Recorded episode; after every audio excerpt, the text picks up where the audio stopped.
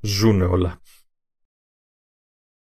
Α, τώρα που είπες Zune, αν και δεν είναι αυτή η σωστή η, προφορά, θυμήθηκα το Microsoft Zune. Microsoft Ζουζούν. Γεμάτο bugs.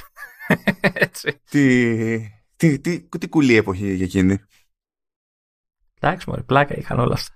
Είναι το, είναι, είναι το κλασικό. Έχει πετύχει το iPod, δεν γίνεται. Πρέπει και εμείς να πετύχουμε κάπως εκεί πέρα στο ίδιο. Ναι. Κάτι πρέπει να κάνουμε. Εποχές τώρα που δεν είχε ίδιο παρεδώσει Microsoft με hardware, έτσι. Δηλαδή ήταν που και που κανένα χειριστήριο για PC και. Ακόμα και το Xbox ήταν φρέσκο κατ' ουσίαν, χοντρικά. Ακόμη. Ε, τι να πεις.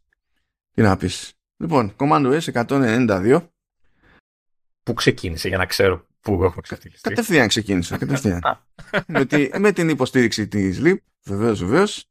Και θέλω να πετάξω εδώ ένα πολύ γρήγορο update για αυτό το μαρτύριό μου με Google Podcasts. Πάλι, πάλι, πάλι, πάλι με rant. Τι πάλι. Όχι, δεν θα, δεν, δεν θα τους τιμήσω καν με rant legit αυτή τη φορά. Απλά θα περιγράψω το level της λιθιότητας ε, έτσι απλά, με πραότητα και θα καταλάβετε από μόνοι σας. Λοιπόν, εγώ υποτίθεται ότι έχω δηλώσει το πρόβλημα που εξηγούσα την περασμένη φορά που έχει να κάνει με το feed true ending. Όχι, δεν εξηγούσες. Απλά γκρίνιαζες κατά Το ένα δεν ακυρώνει το άλλο.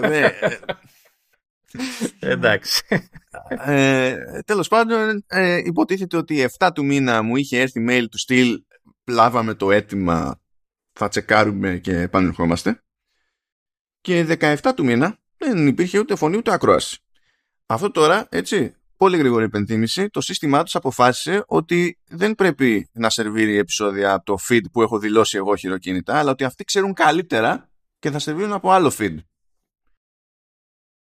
Ε, και στέλνω λοιπόν 17 του μήνα ένα έτσι καθόλου passive aggressive mail και λέω ε, έχουν περάσει 10 μέρες. Τελεία. Send.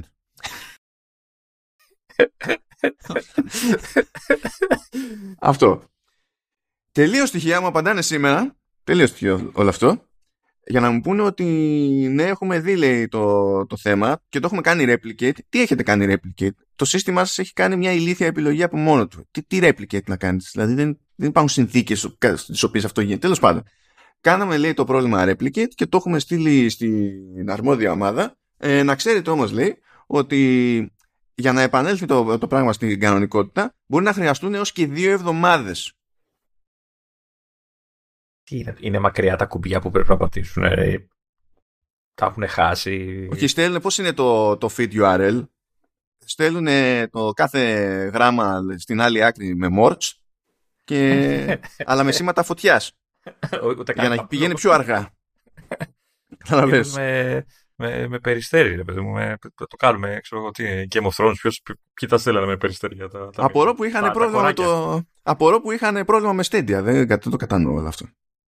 Αχ, μην μου το θυμίζει το Stadia έτσι. Είχα γράψει και, και στήλη ακόμη στο Internet και έλεγα τι ωραία ξεκινάει το μέλλον και όλα αυτά. Βέβαια, έλεγα από κάτω, ξέρετε, ε, ε, δεν με πείθει η εταιρεία. Αλλά το μέλλον, όπως λέμε, watermelon ή. Όχι, όχι. Το, το μέλλον, ξέρεις, το, εκείνο το, το, τοπικό που δεν θα χρειάζεται να έχουμε κονσόλες και θα ναι. όλα παντού και τα λοιπά. Και Μ' αρέσει που το έχετε φάει καμπόση ότι αυτό, είναι το, ότι αυτό το μέλλον είναι ουτοπία και όχι. Δηλαδή. Τέλος πάντων. Ναι. Ουτοπία ε, με την έννοια ότι είναι ακόμα πολύ μακριά και δύσκολο και. Εντάξει. Ναι, είναι σαν την ιδανική εφαρμογή του καπιταλισμού, την ιδανική εφαρμογή του, του κομμουνισμού. Είναι όλα αυτά που πάντα είναι λίγο, λίγο πιο πέρα, αλλά από, από κάτι στραβώνει και δεν τα πετυχαίνουμε. Είναι αυτό.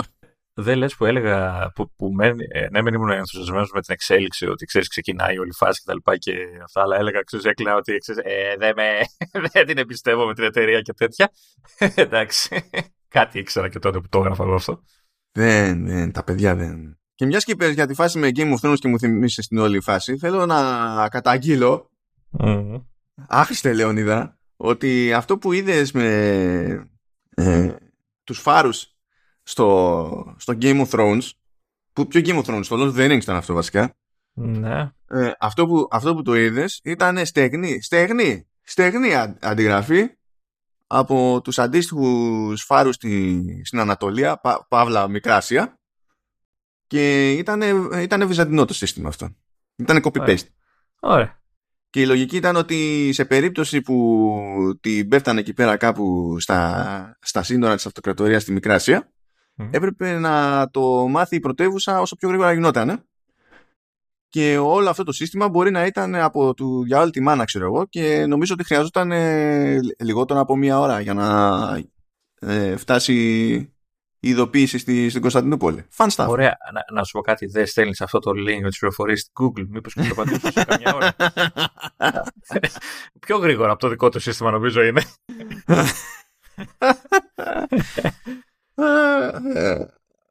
Χριστέ, Χριστέ. Κάτι, κάτι βλέπω στον ορίζοντα το μέλλον, ξέρεις, κινείται περίεργα σκιές και τέτοια που λέγει ο Λέγκολας. Ε, να, ναι. μήπως, μήπως, ξέρω εγώ. Ωραία τι τραβάμε, ωραία τι τραβάμε. Λοιπόν, για πάμε να τραβήξουμε και τίποτα. Ναι. Τι να τραβήξουμε, να πάμε για μουσικούλα. Ναι, πάμε Apple Music, δεν το πιστεύω ότι έχω να το πω αυτό σοβαρά. Και τι ρε φίλε.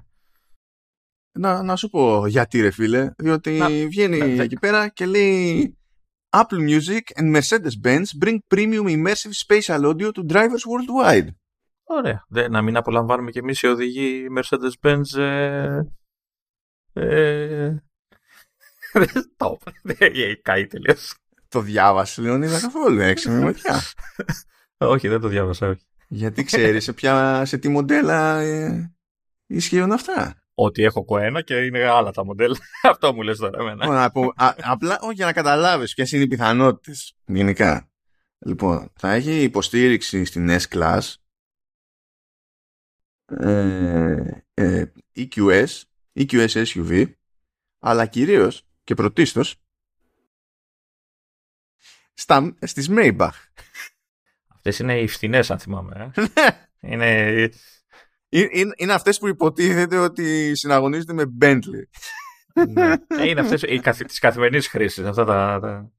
Να σου πω, είπες S-Class και τέτοια. Για μας έχει καμία class. έχει μόνο class. Για μας. Σκέτο.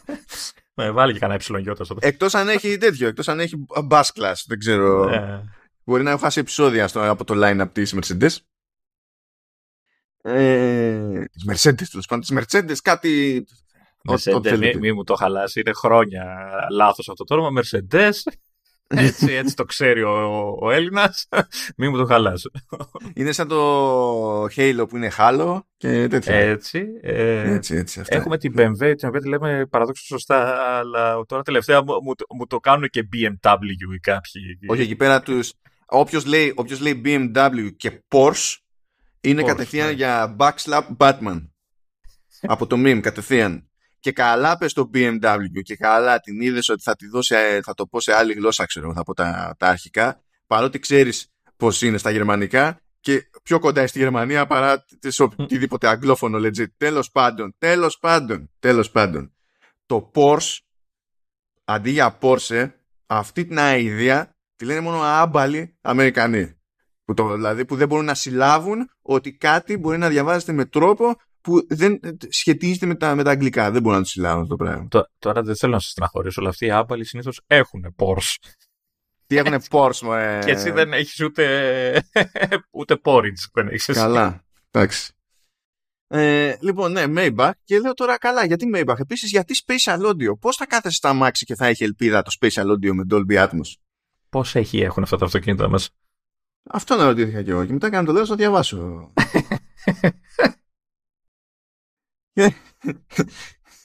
Λέει, the limited edition Mercedes Maybach by Virgil Abloh released to consumers last month. Ποιοι consumers είναι αυτοί που πάνε για limited edition Maybach, δεν ξέρω. Mm. Was one of the first cars in the world and the first model in the Mercedes-Benz lineup to offer this superior multi-dimensional soundscape powered by the Burmester high-end 4D sound system. Και λες τώρα τι παπάτζα είναι αυτή. Και συνεχίζει. The system includes 31 speakers. 31 ρε φίλε.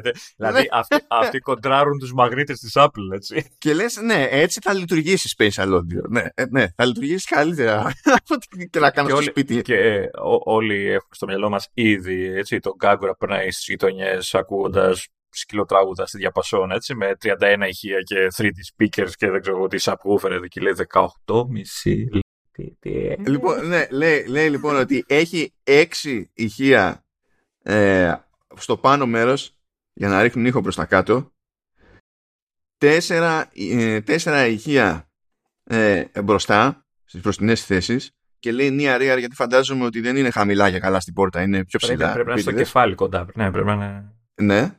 Έχει λέει sub 18,5 λίτρων. Έχει 8 transducers, 2 ανακάθισμα, 2 ενισχυτές και 1750 βατ ισχύ. Και μου αρέσει που λέει The technology will be rolled out to other models soon. Καταλάβαμε. Δεν το ούτε, ούτε κατά λάθος θα τα πετύχουμε αυτά. Που εδώ πέρα, πώς να σου πω, άμα πεις θέλω, θέλω ένα τέτοιο, θέλω μια θήκη για να μπορώ να βάζω τον καφέ μου και το, το κάνεις αυτό όταν παραγγείλει αμάξι, θα σου πει πάρα πολύ ωραία, 400 ευρώ παραπάνω. Άμα πας με straight face να πεις ότι εγώ θέλω αυτό το ηχοσύστημα, σε περίπτωση που δεν είναι στάνταρ.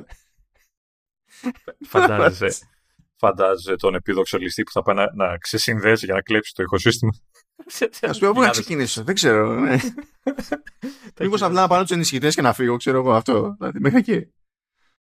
Πού και λες, ναι, εκεί που όταν όμως έφτασα εκεί που λέει, εντωμεταξύ λέει όλες τις παπάντζες, έχει ξέρω εγώ μία, δύο, τρεις, τέσσερις παραγράφους με παπάντζες και φτάνει στην τελευταία παράγραφο και στη μέση, δηλαδή στο δεύτερο μισό της τελευταίας παραγράφου σου λέει μπλα μπλα, έχει 31 ηχεία, με αυτό ξεκινάς Apple. Για να καταλάβουμε τι σημαίνει όλο το υπόλοιπο. Με αυτό ξεκινάς. Με 31 ε, ηχεία φυσικά. Να σου πω, μου, μου δίνεις ένα λεπτάκι να, να κατέβω λίγο κάτω να, να πάω να κλωτσίσω λίγο το δικό μου το ηχοσύστημα στο Max. Ε, για, γιατί, τι θες να πετύχει με την κλωτσιά, δεν ξέρω. Ε, κοίτα, δηλαδή τώρα ε, έχουμε τέσσερα ηχεία και, και χαιρόμαστε εμείς. Καμιά φορά τρίζει, καμιά φορά τον μπάσο λόγω παραγωγής αυτό και είναι ωραίο και γεμάτο και αυτά και λέω τι ωραία το έχουμε. Mm. και μετά διαβάζεις εδώ 32-31 ηχεία και 3D speakers και, και λες εντάξει, πάμε να κάτσουμε κάπου πίσω και να κρυφτούμε. Ναι, ε, αυτό, believe it or not, ε, αυτή ήταν, ε, αυτό ήταν το μέρος περί Apple Music αυτή τη φορά. Πάρα πολύ ωραία και μπορούμε να κάνουμε ξεπέτα τώρα στο Apple Arcade, ξεπέτα περίπου, διότι είχαμε δύο κυκλοφορίες. Είχαμε την κλασική την, την Παρασκευιάτικη που έσκασε το The Gardens Between Plus. Ε, αυτό είναι παιχνίδι ετών, το είχαμε αναφέρει τις προάλλες επειδή είχε μπει στο πρόγραμμα για τον Οκτώβριο. Είναι καλό το παιχνίδι αυτό, παιδιάς, δηλαδή αλήθεια το λέω. Είναι αρκετά ενδιαφέρον, είναι παζλάκι γερό, ε; Ναι, ναι, ναι, ναι, ε, όχι. Είναι, είναι από τα παιχνίδια που δυσκολεύομαι να περιγράψω το μηχανισμό. Ευτυχώς είναι plus, οπότε δεν χρειάζεται. Έτσι, παίζει εκεί με το χρόνο τέλος πάντων. Είναι καλό το παιχνίδι, δηλαδή άμα έχετε πρόσβαση κάντε την απόπειρα. Ήταν μέχρι πρώτη στο, στο Game Pass, μετά έφυγε από εκεί, τώρα φύτρωσε εδώ. Έτσι κι αλλιώς υπήρχε αυτό για να το αγοράσει κάποιος στο App Store, έτσι δεν ήταν κρυφό. Αλλά τώρα έχεις σκάσει και στο Apple Arcade. Νομίζω κάπου είδα ότι έκανε 4,99. Δηλαδή όσο κάνει η μηνιαία συνδρομή. Ε, να πω ένα α, στοιχείο μόνο που παρατήρησα, το οποίο προφανώς φταίει και το δικό μου το iPad, γιατί το δοκίμασα στο iPad. Ε, ε, έβαλα να το δω λίγο, γιατί ήθελα να το δω και όλες τα παιχνίδια κτλ. Για να έχω και μια εικόνα του, για να πούμε και που θα λέγαμε για σήμερα κτλ. Και, και έβαλα να το παίξω, ρε παιδί μου, έτσι στα πεταχτά, σε ένα, μέσα στο μαγαζί εκεί που δούλευα είχα ένα κενό, οπότε έκατσα και το έβαλα. Και θυμόμουν ότι το iPad μου δεν ήταν πλήρως φορτισμένο, αλλά ήταν σε ok φάση, 40-50% κτλ. Και παίζω, παίζω ένα τέταρτο, κάπου εκεί νομίζω πρέπει να έπαιξα και ξαφνικά μου πετάει αυτό ε, μπαταρία. Τι εννοεί ο ποιητής, την μπαταρία πριν δεν ήμουν στο 40% πριν, κοιτάω 10%. Λέω, hm. Χμ. Λέω, μα ιδέα μου είναι. Κάνω, παίζω λίγο ακόμα, ξέρεις αυτά. Μπαπ, σβήνει το iPad, ξέρεις, που μου σφυράει άλλο ένα στο 5% ξέρεις, κλασικά και μετά σβήνει τελείως. Λέω, OK, okay, μάλλον το παιχνιδάκι τραβάει μπαταρία. Κάνω λοιπόν mm. δοκιμή την επόμενη μέρα με 100% μπαταρία και το βάζω να παίξω μια πίστα. 91%. Μέσα σε πόση ώρα να πάρει μια πίστα, ρε παιδί. Για ποιο...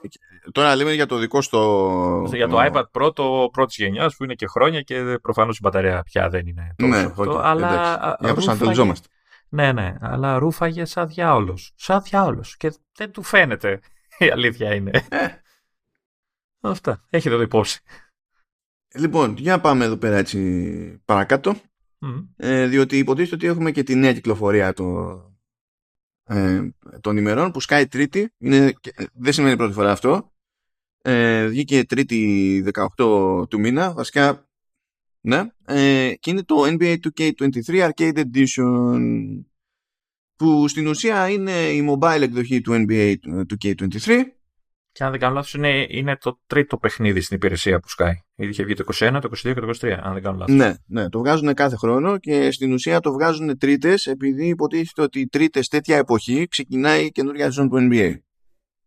Παρότι αυτό είναι κάτι που δεν ενδιαφέρει συνήθως την ίδια την 2K στην κανονική της κυκλοφορία που είναι για κονσόλες PC και τέτοια. Εδώ το, την έχουν δει λίγο έθιμο, ρε παιδί μου. Δεν ξέρω τώρα ποιος το έχει φανταστεί έτσι. Μπορεί η Apple.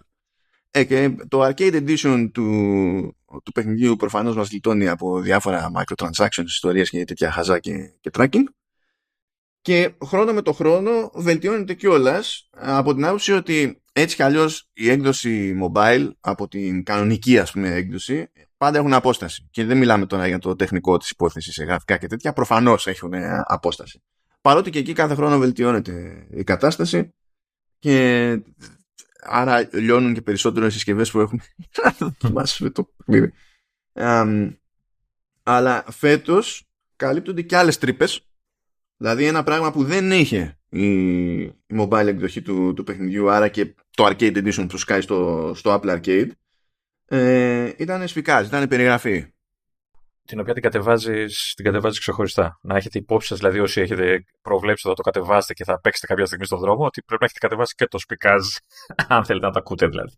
Ε, ναι, και δεδομένου ότι το παιχνίδι από μόνο του είναι γύρω δηλαδή, στα 4 GB τουλάχιστον στο τηλέφωνο.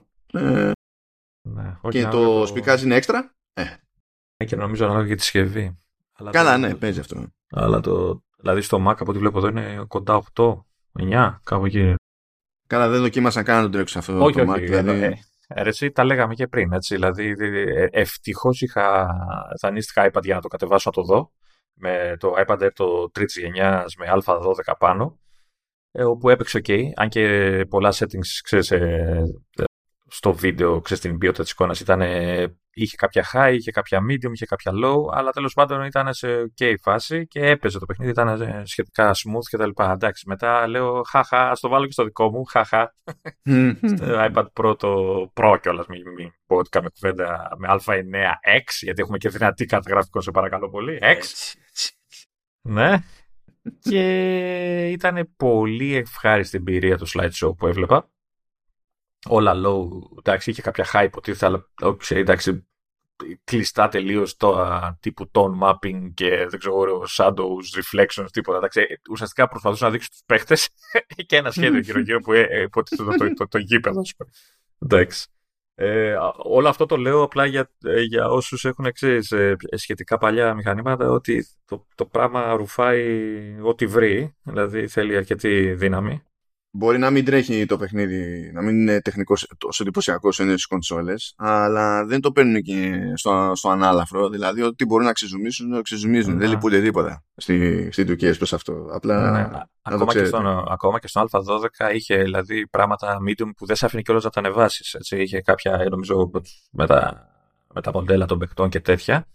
Ε, εντάξει, ε, το δοκίμασα στο iPhone με α11, το 8 Plus, ε, ok. Δεν είχε θέματα. Δεν είχε. Εντάξει, πάλι είχε, έπαιζε με τα διάφορα settings, αλλά ήταν ok. Τώρα πιο κάτω δεν ξέρω, δηλαδή ο Α10 αν θα μπορούσε να κάνει. Θυμάμαι ότι έχει μια διαφορά Α10 από τον Α9 που μέχρι πριν από κάποια χρόνια ήταν και ειδοποιώς διαφορά, δηλαδή ήταν το baseline, ας πούμε, το Α10. Ε, δεν θυμάμαι αν αυτή η διαφορά που είχε τότε αυτός, ε, ο επεξεργαστής κάνει κάποια διαφορά και στο παιχνίδι να, να μπορεί να παίξει. Αλλά ο Α9, παιδιά, δεν. Δεν. Δεν, απλά δεν. Λοιπόν, πάμε να συμπληρώσουμε τις αλλαγές εκεί πέρα. Ε, επιστρέφει το My Career Mode, αυτό δεν είναι παράξενο. Απλά έχει και εκεί πέρα κάποιες αλλαγές, διότι υποτίθεται ότι αυτή τη φορά στην έκδοση του, ε, του K23 ε, μπορεί ο παίκτης που φτιάχνει στο My Career και στο, με το My Player τέλος πάντων, ο, το, ο παίκτης που φτιάχνει ο χρήστης, ε, να παίξει ε, ένα v1 ματσάκια με τους χαρακτήρες που σχεδίασαν άλλοι φίλοι τέλος πάντων. Και εκτός αυτού υποτίθεται ότι σκάνε και καινούργια takeover abilities που είναι σαν να βάζουμε ένα ability στο slot τέλος πάντων και καλά του του παίκτη και αυτό δίνει πλεονέκτημα σε, τέλος πάντων σε κάποιο μέρος του παιχνιδιού μπορεί να είναι οτι, οτιδήποτε. Δηλαδή υπάρχει το post scorer ε, για να είναι πιο δυνατός ο παίκτης εντός της ρακέτας, ξέρω ε, υπάρχουν διάφορα. Υπάρχει το, το, το slasher για να τέλος πάντων να καταφέρνει να ξεφεύγει από την άμυνα πιο, πιο γρήγορα. Έχει, έχει διάφορα τέτοια abilities. Ε, τι ρόλο έχουν αυτά τα abilities; Σε basketball simulation μια άλλη συζήτηση, αλλά τέλος πάντων ας κάνουμε ότι δεν ξέρουμε. Γε, γενικά το έχουν λίγο περιπλέξει το θέμα έτσι, δηλαδή. Ε, ε εντάξει τώρα. Ναι, okay. Ε, Πάλι καλά λέμε που έχουμε γλιτώσει από τα microtransactions εδώ πέρα. Και... Ναι, όχι, δεν λέω. Υπάρχουν όλα αυτά, έχουν πλάκα, αλλά βάλαμε και ένα καθαρό μου με μπάσκετ ε, normal. Έτσι, δηλαδή υποτίθεται ότι είσαι simulator, έτσι, simulator, ναι. Ε, παρόλα αυτά, εξακολουθεί να είναι η καλύτερη επιλογή για όσους θέλουν να παίξουν μπάσκετ. Γιατί υπάρχει δεν... άλλη, έτσι όπως γίνει η φάση. Δεν υπάρχει έχει κάτι καρτουνίσια, κάτι ξέρεις, πιο mini games, ας πούμε. Δηλαδή, αν θέλετε μπάσκετ, μπάσκετ, ε, νομίζω ναι, είναι μονόδρομος η σειρά. Υπάρχει και νέο mode πάντως ε, φέτος, αυτή την έκδοση, το, το The Greatest, που στην ουσία ε, δίνει πρόσβαση στους παίκτες ε, μια σειρά από θρηλυκούς παίκτες ε, του, του παρελθόντος, δηλαδή ξέρω εγώ, Σακύλο από Orlando Magic εποχή τέτοια ε, αλλά και πιο πρόσφατο όπως είναι ο Devin Booker που είναι στο, στο εξώφυλλο του παιχνιδιού κτλ. Και στην ουσία τι γίνεται; Ε, μπορεί ο παίκτης να μπλέξει σε κάποια match, να σκάσει με τη μία στην τέταρτη περίοδο, όπου τα πράγματα έτσι ταλαντεύονται, και να βρεθεί υπό συγκεκριμένε συνθήκες και να παλέψει για την νίκη. Ναι που είναι έτσι κάτι πιο μαζεμένο, δεν μπαίνει καν στη διαδικασία να παίξει ξέρω εγώ, το ολόκληρο match, αλλά είναι για, τη, για την ένταση, για να γουστάρεις τέλος πάντων. Έτσι. Και υποτίθεται ότι αυτοί οι παλιοί και θελικοί παίκτες είναι διαθέσιμοι ε, και στο Quick Game, όπου έχει το περιθώριο ο παίκτης να διαλέξει ανάμεσα στο, στο roster που τρέχει τώρα στο NBA και, το, και τους all time greats. Οπότε μπορούμε να κάνουμε εκεί πέρα mix and match σε κάθε, σε κάθε περίπτωση. Ε, στην ουσία αυτό είναι. Όσο προχωράει κάθε χρόνο κλείνει, κλείνει τρύπες.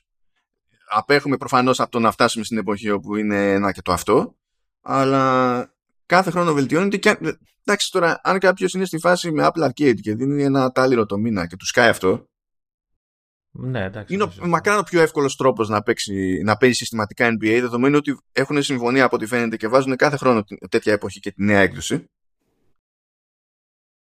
χωρίς να πάει ο κουκό αειδόνι. Έτσι όπως είναι η φάση. Γιατί άμα πάτε να αγοράσετε για κονσόλα, τα πράγματα είναι πιο περίπλοκα. Ε, η έκδοση για PlayStation 4 και Xbox One δεν έχει κάποιες βελτιώσεις, όχι, όχι μόνο για τα γραφικά, αλλά και σε συστήματα πλέον. Και σε AI και τέτοια που υπάρχουν στις νεότερες εκδόσεις. Θα πείτε και από εδώ λείπουν για το Arcade Edition. Ισχύει. Απλά θέλω να πω ότι είναι πιο περίπλοκη η φάση εκεί. Σε ποια γενιά, ποιας έκδοσης η γενιά θα, θα πέσει στα χέρια σας για ποιο λόγο και εκεί πέρα βαράνε και τα 80 άμα θέλετε και τη νεότερη γενιά είναι, είναι πιο over the way. Βέβαια, εντάξει, εκείνες είναι καλύτερες εκδόσεις. Okay. Και στο κάτω-κάτω είναι η έκδοση που θα παίζει στο κινητό σου, έτσι δεν μπορεί να έχεις τις ίδιες απαιτήσεις, έτσι δηλαδή. Okay. Ε, καλά, ναι, προφανώς. Και θέλω να διαφωνήσω για αυτό που είπες ότι κλείνει τρύπες κάθε χρόνο. Εμένα στο iPad ανοίγει τρύπες. Δηλαδή, κόντεψε να ανοίξει κανένα δυο στο αλουμίνιο. Έτσι. Ε, να συμπληρώσω και να, να πω το αυτονόητο, έτσι, μην, εντάξει, μην, μην, μην με touch. Έτσι, μην, ούτε καν. Όχι, τι, ο Παναγία μου. ούτε καν. Με χειριστήριο και μάλιστα επειδή θα μπουν και τα. Ε, μπήκαν νομίζω στο, στο iPhone ε, με το iOS 16 τα, τα, τα Joy-Cons από το Nintendo Switch. Ούτε καν. Δηλαδή ένα πλήρες χειριστήριο θέλει αυτό. Έχει 400 πλήκτρα πάνω να, να παίξεις και να δηλώσω ότι για άλλη μια χρονιά καταλαβαίνω πόσο άχρηστος είμαι με τα μπασκετάκια. Έτσι πως τα έχουν κάνει τόσο περίπλοκα κτλ. Δηλαδή ούτε σουτ δεν μπορώ να, να, κάνω πια. Εντάξει. Ουχου, λοιπόν. Ε, για πάμε παρακάτω. Να ξέρετε έτσι, προφανώς και παρακάτω έχουμε να ασχοληθούμε με νέα iPad και, και νέα Apple TV που ήταν έτσι, ήρθαν δωρεάκα. Ε, έχουμε τέτοια πράγματα, δεν θυμάμαι κάτι. Δεν θυμάσαι, ναι, δεν θυμάσαι. Ναι, ναι. το ξέρουμε τον πόνο, άστο, λοιπόν. Αλλά πριν, πριν καν μπούμε σε αυτή τη, διαδικασία, ε, να αναφέρω έτσι ότι η Apple έχει, ε, έχει τέλος πάντων επιβεβαιώσει ότι υπάρχει ένα software bug σε iPhone 14 ε, και την αναγνώριση SIM. Αυτό δεν φαίνεται να είναι γενικό, αλλά τέλος πάντων υφίσταται και κάποιος μπορεί να βάλει τη SIM στα καινούργια τηλέφωνα και να του πετάξει μήνυμα η συσκευή ότι δεν υποστηρίζει τη SIM και να παγώσει. Σε αυτή την περίπτωση Ο, μέχρι ο να χρήστης διορθωθεί το... ή το χρήστη ή ο κινητό; Όχι, ο χρήστη έχει παγώσει πριν στην πληρωμή στο ταμείο. ναι, αλλά σκέψου ότι θα το βάλει και τη SIM και να μην δουλεύει το πράγμα. Έτσι, δηλαδή. Εκεί δεν σε νοιάζει, γιατί ξέρεις, άμα είναι με το καλημέρα, λες το χειρότερο που θα πάθω είναι θα το θεωρήσουν DOA και θα μου δώσουν άλλο. Αλλά Ναι. τέλος πάντων. Ε, και μόνο την ταλαιπωρία που, που θα φας με το πήγαινε, έλα, εντάξει. Ε, ε, σε κάθε περίπτωση είναι software bug αυτό, δεν είναι hardware. Ε, οπότε θα φυτρώσει κάποιο fix κάποια στιγμή. Λέει πάντως σε πρώτη φάση όταν παγώσει και σκαλώσει η συσκευή να την περιμένει ο χρήστης, διότι ακόμη και έτσι μετά από λίγη ώρα μπορεί να ξεσκαλώσει. Αν δεν, τότε λέει μην μπείτε καν στη διαδικασία να κάνετε restore. Απλά αφήστε το. Είναι- και θα δούμε. Ξέρω εγώ. τι και Α, δεν, πώς. δεν, ε, έχει κοπανίσει εδώ στην πλάτη, όπως κάναμε παλιά με τις τηλεοράσεις, ξέρω εγώ, για πιάσει σήμα. Είναι εκεί που πάει και πνίγεται και το βαράμε. Ε, όταν- να, σε- να σε ρωτήσω κάτι. Α, ε, Μιλάνε για software bug σ- σ- ε, στο κομμάτι της SIM.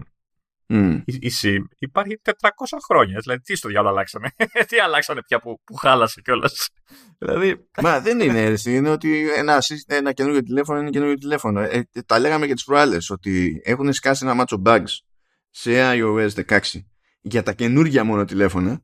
Ακριβώς επειδή τα καινούργια μόνο τηλέφωνα δεν ήταν και έξω για να, για να κάνει κάποιος testing. κάτι, κάτι μου λέει ότι κάποιος έκανε copy-paste τον κώδικα και κάπου ξέφυγε κανένα σύμβολο. Έκανα γραμματάκι στο τέλος και, δεν- και δεν δουλεύει σε κάποιο. Να πετάξω ένα γρήγορο, τουλάχιστον μιας και με αφορμή έτσι, τα νέα iPad και, τα, και το Apple TV ε, προέκυψαν και τι ημερομηνίε κυκλοφορίας για iPadOS 16, κοινώ iPadOS 16.1 και Ventura, σκάνε κανονικά στις 24 Οκτωβρίου. Οπότε και το main και το δε. Οπότε ετοιμαστείτε. Κάντε όρεξη. Τι θα κάνουμε update αμέσως, λες; Εγώ θα κάνω update αμέσως και θα κατε... Βάλω ότι θα κάνω update. Είμαι ήδη τέλος πάντων, αλλά εκεί που θα κάνω εγώ update θα είναι στο audio hijack. Ε, ε, εγώ λέω να περιμένω κανένα δύο εβδομάδες, τρεις. Ε, κοίτα, σε, σε Mac Μ' αρέσει που μου Είναι απαντάει γενικά- σοβαρά. Μ' αρέσει που απαντάει σοβαρά. Προσπαθεί να μου πείσει. Υπάρχει περίπτωση αλ- αλήθεια τώρα. εσύ είμαι, πώς να σου πω, τώρα δεν έχω τελειώσει το δεύτερο καφέ. Δηλαδή, δείξεις κατανόηση. Ε, κα- ε, σε κατανοώ. Βέβαια, αυτό με το audio hijack τώρα, ε, το audio hijack με, με, με κομπλάρει και εμένα τώρα. Δηλαδή, να περιμένω ή το βγάζουνε μπαμ μπαμ. Κοίτα, αυτοί, λογικά, ε, αυτοί έχουν εκδώσει σε εδώ καιρό στο beta channel που λειτουργούν με Ventura.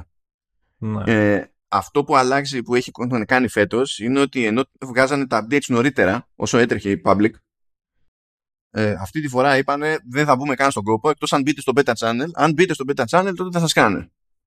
Αλλά κανονική υποστήριξη Ventura στο public channel, του, στο κανονικό, στα public versions του Audio Hijack, θα βάλουμε με το λανσάρισμα του τέτοιου. Οπότε φαντάζομαι ότι κάπου εκεί μια μέρα πριν, ανήμερα, μια μέρα μετά, κάτι τέτοιο, θα σκάσει το, Μμ. το ρημάδι.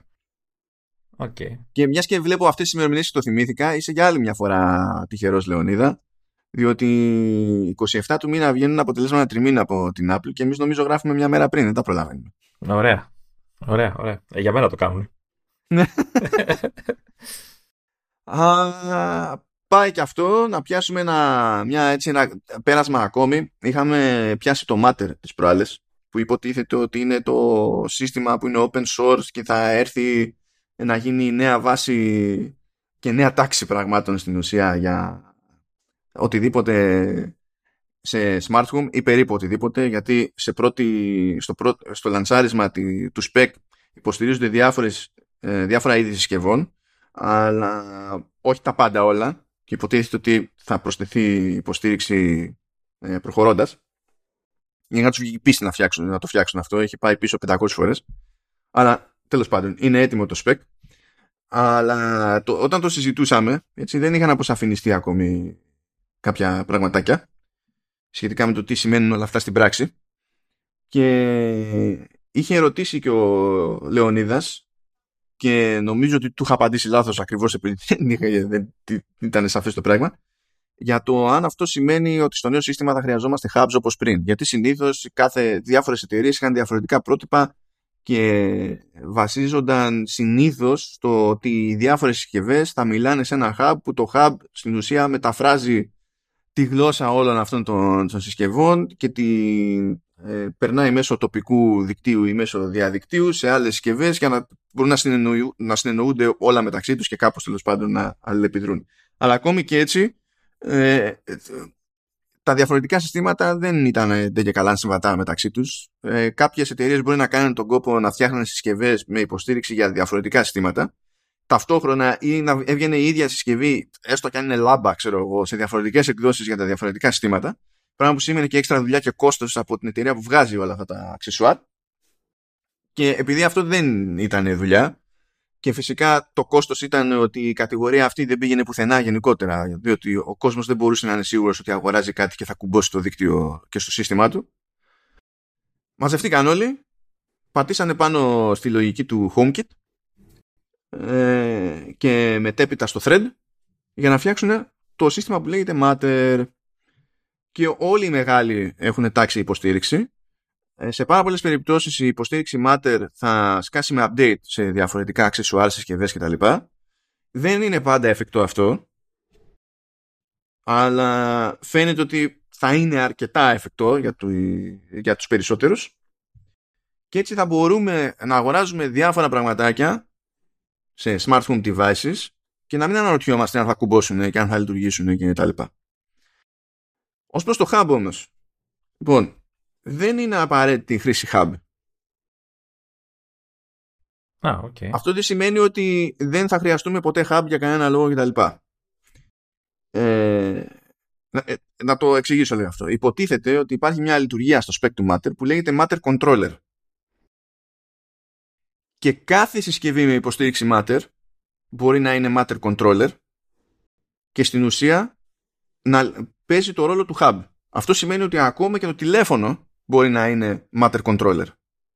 Άρα ουσιαστικά το hub είναι η εφαρμογή που θα έχουμε στην όποια συσκευή και θα ε, ε, ε πρόσβαση. Στην, ουσία ναι. Στην ουσία ναι. Αυτό σημαίνει επίσης ότι ε, δεν είναι καν ανάγκη παρά μόνο αν ε, θέλουμε να χρησιμοποιήσουμε κάποια δυνατότητα που για κάποιο λόγο δεν υποστηρίζεται στην α ή β εφαρμογή, δεν είναι καν ανάγκη να χρησιμοποιούμε την εφαρμογή του συστήματος για να τα κουμαντάρουμε όλα. Δηλαδή αν κάποιος δεν γουστάρει το Home App σε iOS, σε Mac και τα λοιπά και έχει κάποια άλλη εταιρεία εφαρμογή που πατάει στο Matter για να τα ελέγχει όλα αυτά, μπορεί να χρησιμοποιήσει την εφαρμογή της άλλης εταιρείας. Και πάλι θα λειτουργούν όλα. Τώρα, Προφανώς, εντάξει, θα μπορεί να υπάρχουν κάποιες διαφοροποιήσει ως προς τη, τη συνεργασία με άλλα πράγματα του συστήματος. Δηλαδή, φαντάζομαι ότι είναι πιο εύκολο το Home App να λειτουργήσει με, με shortcuts. Ή, ή Siri, ξέρω εγώ. Ναι. Ε, σε Siri, ας πούμε, ναι, είναι κάτι που μπορεί να προσθεθεί σαν δυνατότητα ε, και να μην περιορίζεται μόνο, ρε παιδί μου, ξέρεις την εφαρμογή του, του Home. Ε, είναι όλα ανοιχτά. Δηλαδή, το ζήτημα είναι αν θα μπει στον κόπο ο developer να τα κάνει, ρε παιδί μου, όλα αυτά και ο, αυτός που αναπτύσσει την όποια συσκευή smart home και αυτός που αναπτύσσει τη σχετική εφαρμογή. Τώρα εκεί πέρα που είναι λίγο πιο περίεργο το πράγμα είναι με το, είναι με το thread. Αυτό είναι άλλο πράγμα τώρα. Είναι άλλο πρωτόκολλο. Το thread, στην ουσία, το thread είναι σαν ένα υποσύνολο του matter. Δηλαδή, αν κάτι υποστηρίζει matter, ε, στην ουσία υποστηρίζει και thread ή μπορεί να λειτουργήσει με thread ακόμη και αν δεν έχει ειδική υποστήριξη thread. Ε, στην ουσία σκέψτε το ως εξής. Το Matter είναι κάτι που για να διευκολύνει την επικοινωνία των συσκευών μεταξύ τους για να μιλάνε όλες ε, την ίδια γλώσσα και να εντάσσονται στο ίδιο δίκτυο στο, με το ίδιο σύστημα χρησιμοποιεί Ethernet, Wi-Fi και Thread. OK. Okay. Σαν τρόπος σύνδεσης, ας το πούμε. Σαν τρόπος επικοινωνίας. Ναι. Το, το thread. Άρα κάτι μπορεί να έχει thread πάνω και να μην έχει Ethernet και Wi-Fi και να μπει πάνω στο, στο δίκτυο. Κάτι μπορεί να έχει μόνο Wi-Fi. Κάτι μπορεί να έχει Wi-Fi και, και thread. Έτσι. Και να, και να μπλέξουν όλα αυτά. Ε, το, ε, το, το, η ιδιαιτερότητα με το thread είναι ότι στο, υπάρχει κάτι που λέγεται thread border router ή router τέλος πάντων που αυτό σε κάποιες συσκευές υπάρχει, ε, σε κάποιες συσκευές δεν υπάρχει αλλά και να μην υπάρχει πάλι το matter controller που μπορεί να, είναι, είναι ρόλος που μπορεί να υιοθετήσει οποιαδήποτε συσκευή μπορεί να λειτουργήσει ως thread border router. Γενικά δηλαδή όλα αυτά έχουν φτάσει να κουμπώνουν μεταξύ τους και δεν θα είναι πλέον αναγκαίο το hub διότι κατά μία έννοια οποιαδήποτε συσκευή γουστάρει μπορεί να είναι hub. Απλά μέσα σε όλα σου λέει ότι matter controller μπορεί να είναι και ένα hub. Να αναβαθμιστεί και να είναι ε, matter controller και σε κάθε περίπτωση πλέον δεν χρειάζεται επίσης hub για να πει κάποιος ότι ελέγχει εξ αποστάσεως μέσω διαδικτύου ή μέσω δικτύου κινητής τις συσκευές που έχει στο σπίτι. Ε, εγώ κρατάω, αν κατάλαβα καλά, το ότι θα υπάρχει δυνατότητα να γίνει αναβάθμιση και σε συσκευές που έχουμε ήδη, που δεν είναι Matter τώρα και θα γίνει κάποιο update και θα υποστηρίξουν και αυτοί το πρωτόκολλο. Ναι, ε, θα γίνει. Σε πάρα πολλές περιπτώσεις θα γίνει. Μπορεί σε κάποιες συσκευές, να μην είναι απαραίτητα εφικτό, εξαρτάται. Αλλά η πρόθεση των περισσότερων είναι όπου μπορούν να κάνουν update, να κάνουν update.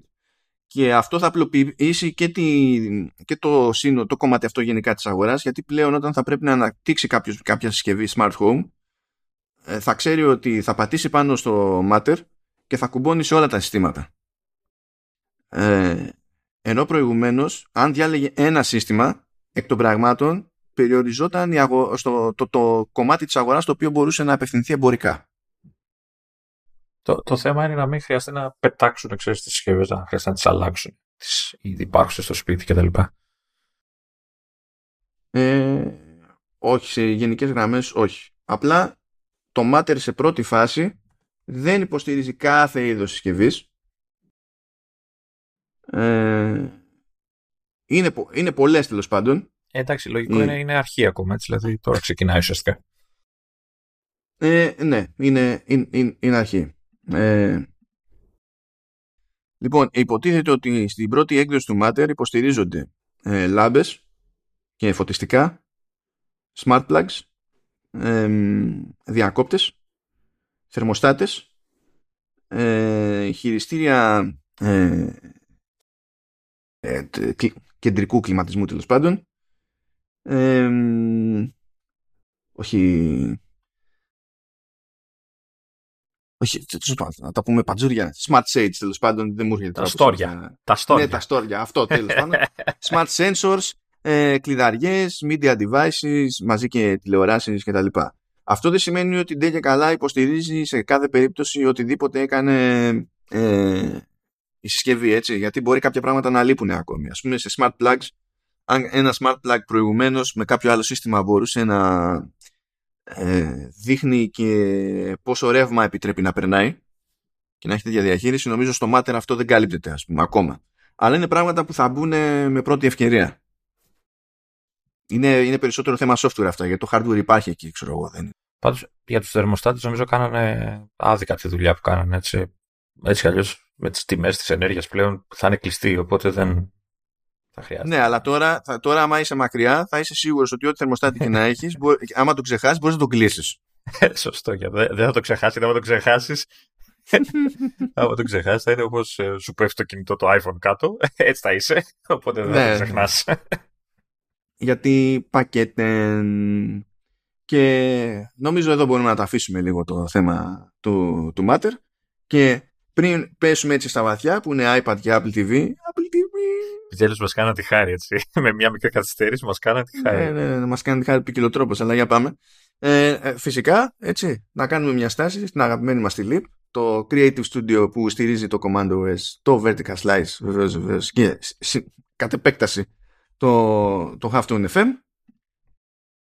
Ε, θα τους ενημερώσω, Λεωνίδα, να δω αν στη συλλογή με Amiga που έχουν εκεί πέρα και κάθεται, αν μπορούν να περάσουν. Να το χτυπάς, επιμένεις. ναι, γιατί επειδή μα σου έστειλα χτες, γράφουμε εμείς 18 του μήνα αυτό το κομμάτι τέλος πάντων. Θα γράψουμε το άλλο κομμάτι 19 του μήνα. Του έστειλα του, του έστειλα του Λεωνίδα μια είδηση ότι κάποιος έκανε port την έκδοση 6 του Linux kernel σε Amiga.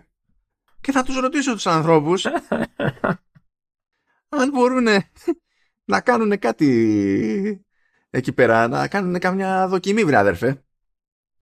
Κατάλαβες, δηλαδή αυτό. Αν και θέλω να τους ρωτήσω και κάτι για την πάρτι μου, περίεργος. αν, μπορώ, αν μπορώ να σου κάνω και εσένα αναβάθμιση σε Linux kernel, Όχι, εμένα, εμένα τι να μου κάνεις. Δεν πρόκειται. Αλλά ε, τι κάνω. Έχω, έχω χαθεί τελείως έτσι. Θέλω να ανοίξω ένα note εδώ πέρα και γράφω. κάνω search και γράφω Sierra το οποίο είναι τελείως άκυρο. Είναι, είναι εταιρεία τέλος πάντων μεταφραστική. Ε, μετά λέω όχι, όχι, θέλω να γράψω, θέλω να γράψω leap. Και ε, γράφω πάλι κάτι τελείως αδιανόητο. Είναι σαν να... Αδιανόητο. Γράφω Amiga, επειδή μιλάμε για Amiga τώρα. Τέλος πάντων, Υποτίθεται ότι αυτό συνδέεται με τη Leap επειδή έχουν συλλογές για νέρντουλες μεγάλες εκεί πέρα τα πάντα όλα και έχουν και Amiga και τα βαρά αυτά στη Λονίδα γιατί έχει σκάλωμα και πόνο με Amiga. Αλλά έπεσα σε μια άκυρη συζήτηση της προάλλε και άκουσα κάτι που δεν ήξερα για Amiga. Ότι ήταν τα, τα, η πρώτη πλατφόρμα computing που επέτρεπε video editing. Και εκεί συγκλονίστηκα λίγο. Ομολογώ. Εσύ το ήξερες αυτό καθόλου; Γιατί, γιατί μπορεί να έχεις Amiga, αλλά μπορεί να μην έχεις ασχοληθεί ποτέ, ξέρω εγώ. Ναι, video editing. Μα ήταν. Το video editing στην Amiga ήταν. Πώς να το πω. Feature που το διαφημίζανε. Υπήρχε hardware ξεχωριστό, το, το, το λεγόμενο Genlock που έκανε όλες τις mm. συνδέσεις και όλα τα, αυτά. Ήταν, ήταν όντως. Και ήταν και παλιά και σε τηλεοπτικούς σταθμούς. Ανέλαβαινε σήματα και τέτοια που ε, για κάποιους μικρούς σταθμούς είναι μέχρι τώρα. Έτσι, κάποιοι, κάποιοι μικρούς, όχι τώρα, ε, σχετικά πρόσφατα. Δηλαδή, βλέπεις, ή, ή, ή ακόμα, δεν, δεν, ξέρω και αν οι ελληνικές ταινίες αυτές η εποχή της φυτοκασέτας χρησιμοποιούσαν ε, αμίκα για τους τίτλους και τα γράμματα και όλα αυτά που κάναν τα credits. Ε, πάντως, ε, ναι, όχι, ήταν ε, φημισμένη, ας το πούμε, για τα video capabilities που είχε. Βλέπετε, προσπαθώ έτσι αυτό το θελικό αφιέρωμα σε Amiga που δεν έγραψε ποτέ στη ζωή του. Προσπαθώ. Δηλαδή το κάνει σε κομμάτια τώρα, στο μιλητό, αλλά το κάνει λίγο-λίγο, επεισόδιο-επεισόδιο. Κάθε φορά που λέμε κάτι για τη λίπα, ας πούμε, θα προσθέτει και κάτι. Πλέον δυστυχώς ε, το, ε, τα έχω ξεχάσει πια. Έχω γεράσεις πια, δεν τα θυμάμαι. Φαίνεται, φαίνεται ότι τα έχεις ξεχάσει. Φαίνεται. Δηλαδή, ακούστε τώρα, θυμάται τι έκαναν ε, ε, μικρή τηλεοπτική σταθμή με αμίγκα κάποτε, ξέρω εγώ, ή τώρα και τέτοια. Αυτό το θυμάται για κάποιο λόγο. Ε, εδώ ρε, ξέρω από πρώτο χέρι, γιατί υπήρξε και περίπτωση να δουλέψω για ένα φεγγάρι. Ε, υπήρχε εταιρεία που είχε αναλάβει τα στατιστικά ε, που βλέπουμε σε αγώνες μπάσκετ. Τα γραφικά όλα αυτά που δείχνουν, τα αναλάβανε μια συγκεκριμένη εταιρεία, ρε παιδί μου, που mm. για κάποιο λόγο είχα τύχει να πάω από εκεί να μπάσκετ δουλέψω και οι τύποι χρησιμοποιούσαν Amiga για τα γραφικά τους. Τότε. Μιλάμε για 90, 90 μέσα 90 έτσι τώρα. Δηλαδή προς, προς τα τελειώματα. Α, θα κάνουμε μια επίσκεψη οι δυο μας στα γραφεία της ΛΥΠ. Γιατί θες να και εκεί, μέσα καθώς θα κάνουν τα, τα, κομμά, τα κομμάτια τους εκεί πέρα που ασχολούνται με την υποδομή του, του Metaverse καθώς αυτοί θα συνεννοούνται με τους πελάτες που έχουν σε διαφορετικές υπήρους και δίνουν πόνο, καθώς ετοιμάζονται για ταξιδάκια σε συνέδρια, παρουσιάσεις κτλ. Θα κάθονται ή θα σχεδιάζουν το επόμενο interactive installation και πάει λέγοντας, έτσι. Θα, θα σε παρατήσω εκεί πέρα σε Amiga, αλλά ουέ και άλλη μονός σου, Λεωνίδα, αν σε δω να αισθάνεσαι χαμένος και σε δω σαστισμένο μπροστά σε Amiga, να μην θυμάσαι να κάνεις τα default. Γιατί αυτά τα πράγματα θα πρέπει, λόγω της αιμονής σου, θα πρέπει να σου βγαίνουν χωρίς σκέψη. Δηλαδή, το, εγώ περιμένω να κάνεις κάτι σωστά χωρίς να το σκέφτεσαι και χωρίς να συνειδητοποιείς πώς γίνεται. Έχεις κάποιο παράδειγμα, δηλαδή, δηλαδή έχει κάτι που... Για, γιατί, κοιτά, η αλήθεια είναι ότι πρόσφατα σχετικά στο Mac είχα στήσει Amiga, έτσι. Ε, ε, βλέπετε, βλέπετε τι σαν Θεό. μέσω, μέσω emulation και εννοείται ότι θυμόμουν να παίξω όλα τα, γιατί πρέπει να στήσεις διάφορα να, chipsets και όλα αυτά, θυμόμουν να, να παίξω ποιο chipset πάει πού και με τι επεξεργαστεί, έτσι. Έτσι, έτσι. Ωραία, μια χαρά. Δεν μας χάλασε. Ορίστε, ορίστε. Καταλαβαίνει, θα... μπορεί να πάει έστω και ως ξέμπαρκος ο Λεωνίδας και να περάσει καλά στη λύπη. Φανταστείτε να πάτε εσείς ως μη ξέμπαρκοι. Να έχετε και ικανότητες τέλος πάντων που απαιτούνται για front-end developer. Έχουμε, τη, έχουμε τα links στο, στη σημειώση του επεισοδίου για το τι περιμένει από έναν front-end developer η, η Leap και μπορείτε να κανονίσετε εκεί πέρα βιογραφικά και να επικοινωνήσετε. Φανταστείτε εσείς θα πάτε εκεί και δεν σας ενδιαφέρει μόνο η συλλογή από Amiga που θα υπάρχουν εκεί, αλλά θα σας ενδιαφέρουν και όλα τα υπόλοιπα. Και για κάποιο λόγο σε αυτό το περιβάλλον εσείς θα δουλεύετε. Δεν ξέρω πώς γίνεται να πας χωρίς κέφι εκεί πέρα. Δεν ξέρω γιατί εγώ θα ήμουν κεφάτος από την άποψη ότι ο μόνος τρόπος να, τα- να τα είχα όλα αυτά στο σπίτι μου θα ήταν να μπω φυλακή και μπορώ να πηγαίνω σε ένα μέρος για ώρες όπου υπάρχουν αυτά χωρίς να μπαίνω φυλακή. Ε, μπο- κοίτα, α- α- άμα με αφήσει εμένα στη, εκεί στις Αμίγκες, μπορεί και να μας βάλουν φυλακή. Έτσι. Θα αρχίσω να γλύφω, γλύφω τα πληκτρολόγια για να. Λεωνίδα, γενικά το concept αυτό δεν έχει σημασία για ποια πλατφόρμα μιλάμε. Πηγαίνω σε ξένο πληκτρολόγιο και, και περνάω με τη γλωσσίτσα. Δεν είναι από τα. Δεν, δεν, δεν, δεν, δεν συνάδουν έτσι με το, με το ένστικτο της αυτοσυντήρησης. δεν ξέρω αν έχεις ενημερωθεί. Τώρα, ειδικά με εποχές κορονοϊού, ναι. Η αλήθεια είναι. Anyway, ευχαριστούμε λοιπόν τη Lip. Κάντε τα κουμάντα σας, δείτε τα, τα links, ετοιμαστείτε. Ευχαριστούμε τη Lip για την υποστήριξή της, φυσικά, τη συνεχιζόμενη και ήρθε η ώρα να πάμε κι εμείς παρακάτω έτσι, γιατί έχουμε το main event εδώ χάμω. Έλα, μωρέ, σιγά τώρα. Πριν πάμε στο κυρίως, να κλέψω λίγο χρόνο ακόμη και να αποκαλυφθούμε εμείς λίγο εδώ πέρα. Έτσι. Το, αυτό το, από εδώ και πέρα, έτσι, το, το κομμάτι, το έχουμε γράψει 19 Οκτωβρίου, ενώ το πρώτο μέρος του επεισοδίου το γράψαμε 18 Οκτωβρίου. Ε, δεν με ενδιέφερε τέλος πάντων να το διευκρινίσουμε αυτό, δεν έχει κάποια συγκλονιστική χρησιμότητα, εδώ που τα λέμε, ε, για τον ακροατή, αλλά με βοηθά να πω το επόμενο. Ε, μπήκα στο manager του Google Podcast, Λεωνίδα, σήμερα, 19 του μήνα. Ρε, ρε, εσύ, περίμενε, περίμενε τώρα, γιατί πας, πας να ανέβεις σε επίπεδο τώρα. Περίμενε. Ε, θα κάνεις run. Midway, δηλαδή. κάνω follow-up, ναι, στο αρχικό. Θα κάνω follow-up. Το Γιατί- έκανες στην αρχή. Το... κα- Τι follow-up στο ίδιο επεισόδιο; Ναι, για- ναι, ναι, γιατί έχουμε, εξ- έχουμε εξέλιξη. Μπαίνω στο manager και υποτίθεται ότι έχει φτιαχτεί το feed. Ωραία. Και έβαλαν το, το λάθος feed. Αυτό που τους είπα ότι είναι λάθος και πρέπει να αλλάξει. Βάλαν το λάθος feed. Αλλά, αλλά το φτιάξανε. Ε, ναι, και ταυτόχρονα μου μηδένισαν τους followers. Ωραία. Ξανά. Η αντίδραση που, ε, που είχα ήταν να στείλω δύο mail, το ένα πίσω από το άλλο. Γιατί έστειλα το πρώτο και αισθάνθηκα ότι δεν ήταν αρκετό. Και έστειλα και ένα συμπληρωματικό. Ωραία. Ε, ε, ναι. Μια Οπότε- νέα αναπηρία οπότε- γεννιέται. Αυτό έχω να πω. Ωραία. Οπότε δεν τελειώνει αυτό το rant έτσι μέχρι να λυθεί το θέμα. Έτσι. Θα έχουμε κάθε, σε κάθε επεισόδιο θα έχουμε και ε, follow-ups. Να σου πω Εντάξει. κάτι.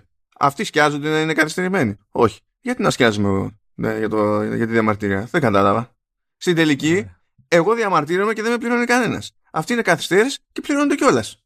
Για, για το ότι είναι καθυστέρηση. Ειδικά αυτός που σχεδίασε το σύστημα έτσι, δεν, το- δεν τον αφήνω ούτε να μου κόψει ψωμί. Αν και θα έπρεπε να τον αφήνω, γιατί με, τέτοιο, με τέτοια λογική μπορεί να κόψει τίποτα δικό του και τέλος πάντων θα το λέγαμε κέρδος αυτό. Τέλος πάντων. Anyway. Πω, πω. Ωραία. Διπλό rant σε αυτό το επεισόδιο. Τέλεια. Όλα καλά, όλα ανθυρά. Ναι, ωραία, εντάξει. Τώρα, τώρα, τώρα μπορούμε, τώρα όντως μπορούμε να πάμε στο main event. Τι να δούμε. Λοιπόν, έχουμε, τι έχουμε, έχουμε, έχουμε. Ναι, Έχουμε, έχουμε. Γιατί είπε η Apple ότι δεν θα κάνει event. Θα βγάλει εκεί πέρα ένα 9 λεπτό βίντεο για να πει τα βασικά. Θα βγάλει και τα δελτία τύπου και θα φυτρώσουν έτσι απλά και όμορφα νέα iPad, το iPad 10 της γενιάς, ε, νέα iPad Pro, που τώρα ανάλογα με το μέγεθος είμαστε αλλού είμαστε στην τέταρτη και αλλού είμαστε στην πέμπτη, αλλού είμαστε στην πέμπτη και αλλού είμαστε στην έκτη, τέλος πάντων. Ό,τι να είναι τέλος πάντων. Ναι, το, το και. Ε, και, και νέο Apple TV. Που νομίζω ότι το Apple TV ήταν αυτό που δεν περίμενε κανένα στην όλη διαδικασία. Έχω την εντύπωση ότι το Apple TV, τουλάχιστον για μένα, και το πληκτρολόγιο που δείξανε για το iPad το Vanilla, γιατί δείξαν και κάποια αξεσουάρ, ε, ήταν τα πιο ενδιαφέροντα. Δεν ξέρω ε, πώς σου φαίνεται σένα.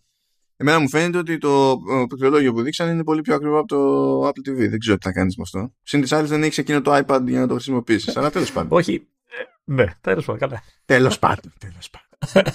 Λε, αυτές είναι λεπτομέρειες που δεν μας απασχολούν. Ε, να τώρα ξέρεις. και εσύ, εντάξει. Ε, έτσι. Σιγά, ας πούμε. Και καλά και. Τι, τι έγινε, τι έγινε. Μμ, μμ. Λοιπόν, ε, θα λέω να ξεκινήσουμε όπως ξεκίνησε και η Apple. Στην ουσία πήγε με το iPad 10 της γενιάς.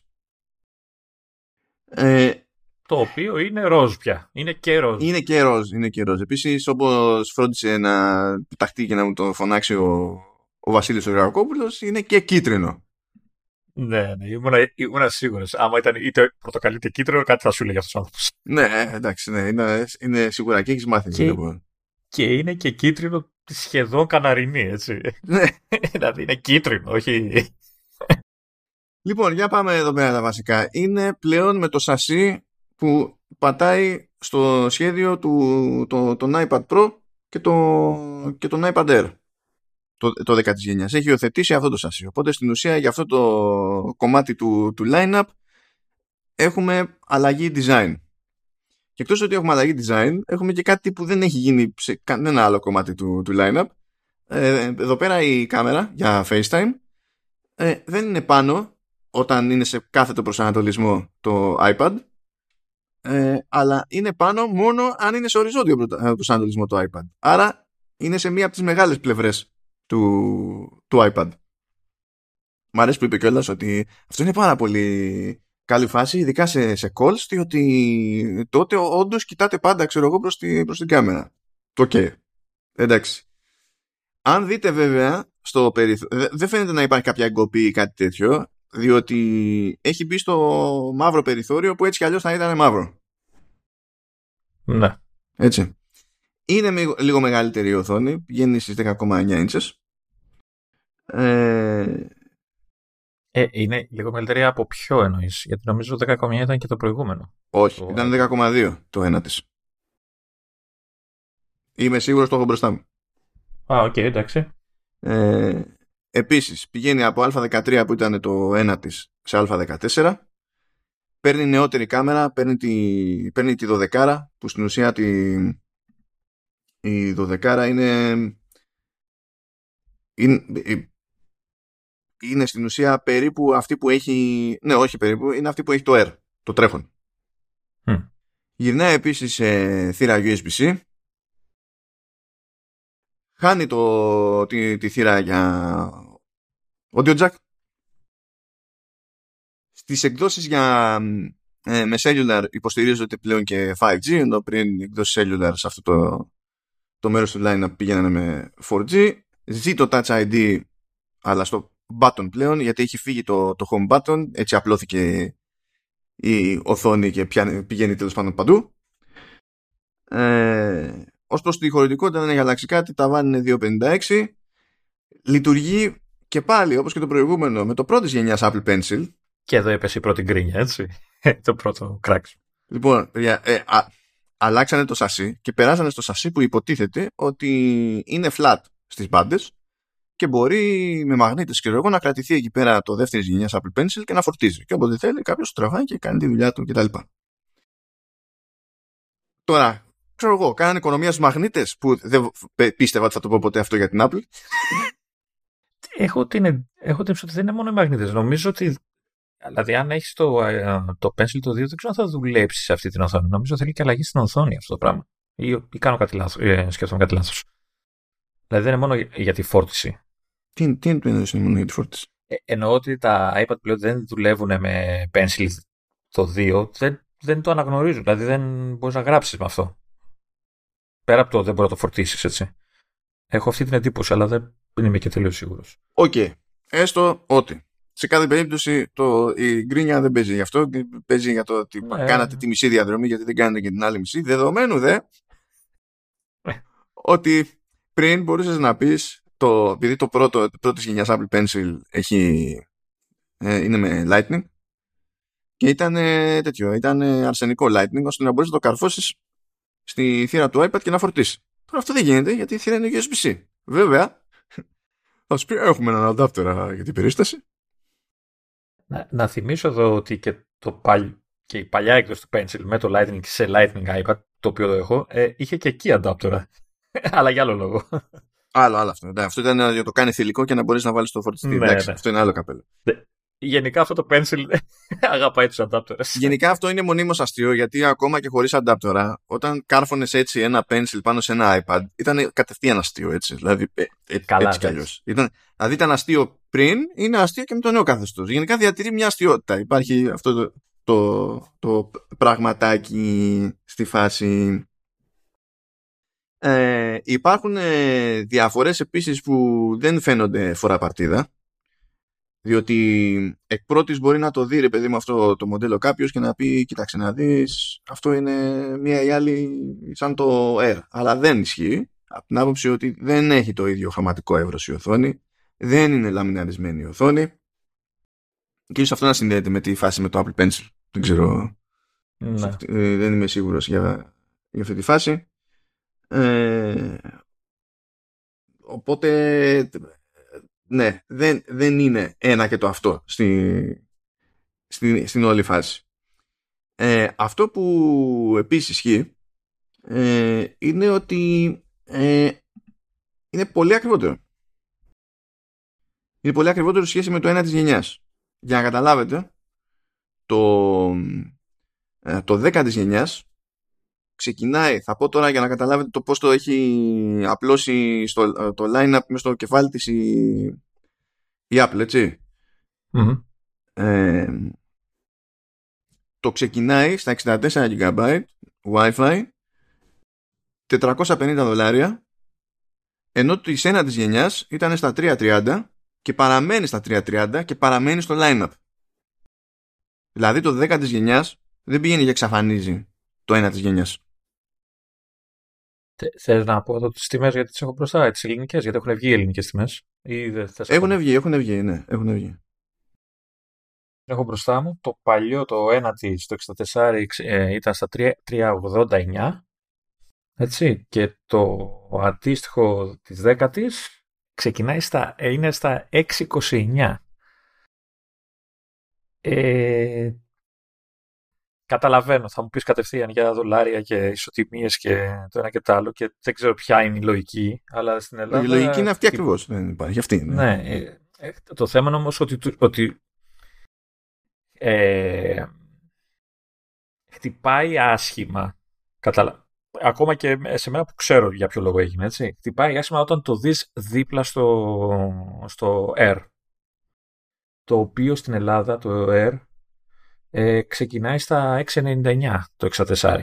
Ναι, περίμενε όταν θα έρθει καινούριο Air, γιατί αν θυμάσαι, ναι, ναι, ναι, Λεωνίδα. Σαφώς. Σαφώς. όχι, όχι, σαφώς. όχι, όχι, δεν το λέω για το τι διαφορά θα έχει το Air. Δεν λέω αυτό. Δεν εννοώ αυτό. Τι διαφορά θα έχει σαν μηχάνημα.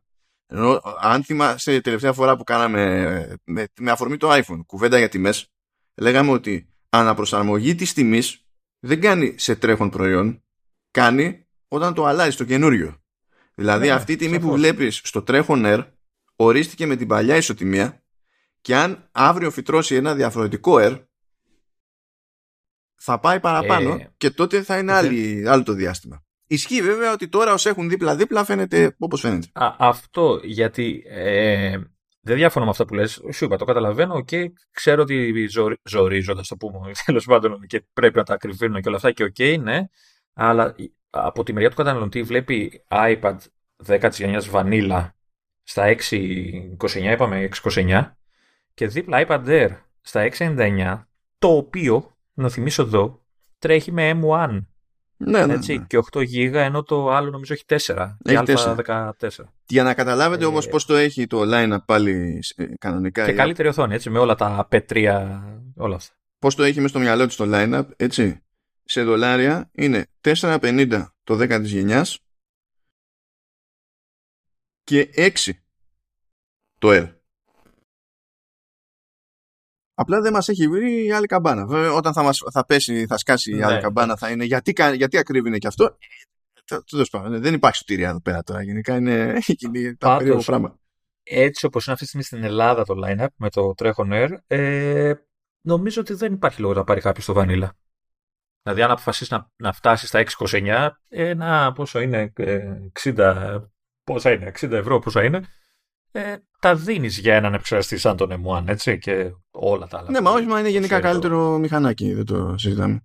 Ναι, δηλαδή το, το, το ψιλοθάβεται αυτή τη στιγμή, αναγκαστικά ψιλοθάβεται αυτή τη στιγμή το καινούριο Vanilla και, και χάνει και την ε, αίσθηση του «Α, έχουμε και ένα φτηνό iPad». Εντάξει, έχουνε, αλλά είναι το περσινό, έτσι, όταν κάποιος που θέλει να πάρει, κάτι, να πάρει κάτι καινούριο συνήθως θέλει να δει το πιο καινούριο κτλ.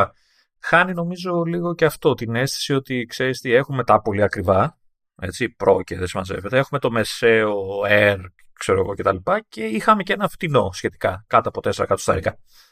Τώρα το έχουμε, είναι το ίδιο, είναι το παλιό και χώνεται στη μέση άλλο ένα το οποίο για την ώρα στην Ελλάδα δεν έχει νόημα. Κάνει υπομονή και θα έχει, δυστυχώς. ναι, δυστυχώς δεν θα έχει το νόημα που θέλω. δεν θέλω να κρυβίνει το air, να φτηνίνει το, το βανίλα. Πάντως τέτοιο πακέτο με Α14 πηγαίνουν και διάφορα άλλα πραγματάκια και με τις αλλαγές στι κάμερε. Δηλαδή έχει και αυτό center stage. Ε, μπορεί να ε, τραβήξει ε, cinematic. Ε, μπορεί να τραβήξει 4K HDR και τα λοιπά, το οποίο είναι γενικά αστείο σε αυτό το, το κομμάτι του line-up. Δηλαδή είναι μόνο λύση ανάγκης. Εντάξει, έχει καλύτερο τέτοιο ε, ταχύτερο Wi-Fi σχέση με πριν, αντί, δηλαδή έχει Wi-Fi 6 αντί για Wi-Fi 5. Ε, άρα πηγαίνει σε ταβάνι μέχρι ένα 2 GB αντί για 866 MB που ήταν το θεωρητικό ταβάνι. Έχει βελτίωση σε Bluetooth, είναι από 5,2 αντί για 4,2 που έχει πλάκα αυτό διότι τεχνικώς έχει νεότερη έκδοση Bluetooth από, από το Air. Ναι, ό,τι να είναι.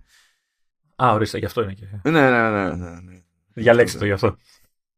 Ε, επίσης νομίζω ότι πάει περίπατο η υποστήριξη για 3G και Edge και τέτοια σε δίκτυα εννοώ ε, και νομίζω ότι το ίδιο ισχύει γενικά δηλαδή από εδώ και πέρα έτσι κι αλλιώς οι, οι πάροχοι αρχίζουν και κόβουν την υποστήριξη 3G και στην Ελλάδα οπότε και να θέλατε να πιάσετε 3G κάπου δεν θα είναι επιλογή όσον ούπο. Ευτυχώς γιατί έχουν ε, καλύψει πλέον, έχουν κάλυψη παντού, είναι πολύ ωραίο το σήμα παντού. Μα ένας λόγος που να το κόψουν είναι επειδή θέλουν τις συχνότητες για να τα μοιράσουν στα, στα υπόλοιπα. Δηλαδή, όταν κοπεί αυτό, θα βελτιωθούν οι υπόλοιποι. Ναι, για να δω. Αλλά... Για να δω γιατί η γειτονιά εδώ πάσχει. Ναι, να τις έχουν πληρώσει τις συχνότητες. Θα κάτω για να τις κοιτάνε. Όχι, τις κόβουμε το 3G και όχι, θα τις κρατήσουμε για μας, για πάρτι μας. Μόνο εμείς δεν γίνεται. Τις έχουν πληρώσει. Έχουν δώσει και τα όχι, το θέμα δεν υπάρχει σήματο. Όχι, δεν δυσκολεύεται το φορέ. Δεν υπάρχει. Καλά, ναι. Εντάξει, εσύ έχεις πρόβλημα για ένα μαγικό. ε, και τέτοιο. Και τα ηχεία του είναι αυτά του Air από ό,τι φαίνεται που είναι, είναι στέρεο και. 31. Είναι στέρεο. Το 31, στη Mercedes. Σου φαίνεται τώρα το 10 της γενιάς Vanilla iPad για Mercedes. δεν είναι τώρα, δεν είναι. Ε, με την τιμή που έχει, αναλογικά. Απλά είναι στημένα τα ηχεία αυτά ε, με άλλο προσανατολισμό σε landscape για να βγάζουν στερεό ενώ το προηγούμενο δεν ήταν έτσι. Τα είχε στο κάτω μέρος, αριστερό-δεξί. Άρα όπως το κρατάς οριζόντια είναι αριστερά και δεξιά; Ναι, ναι, είναι, με, είναι, όπως ήταν παλιά. Είναι έτσι όπως είναι πλέον τα ηχεία στα τηλέφωνα, στο iPhone. Ναι, okay. Που είναι ένα πάνω ένα κάτω στην ουσία έτσι όπως το χρησιμοποιείς κανονικά, αλλά άμα το πλαγιάσεις τότε έχεις κανονικό stereo effect τέλος πάντων σαν, σαν φάση. Και αντίστοιχα Dolby Atmos και αυτά. Αυτό το πράγμα έπρεπε να το έχουν κάνει καιρό τώρα δεν χρειάζεται να αλλάξω την κάμερα. Γιατί. Έτσι, για, για ποιο είναι πολύ συχνές οι περιπτώσεις που το κρατάς οριζόντιο το iPad, ειδικά όταν βλέπεις βίντεο έτσι κτλ. Οπότε γιατί να, να, είναι όλα από τη μια μεριά, ας πούμε, τι, τι, τι νόημα έχει αυτό; Γιατί απλά κατάγανε το σασί, ρε. δεν μπαίνουν στον κόπο να αλλάξουν. Δηλαδή τώρα στην ουσία τι κάνανε, πήρανε το σασί, ούτε καν το Pro, πήραν το σασί που είχαν πειραγμένο για το Air και το πειράξανε λίγο ακόμη και αυτό έγινε.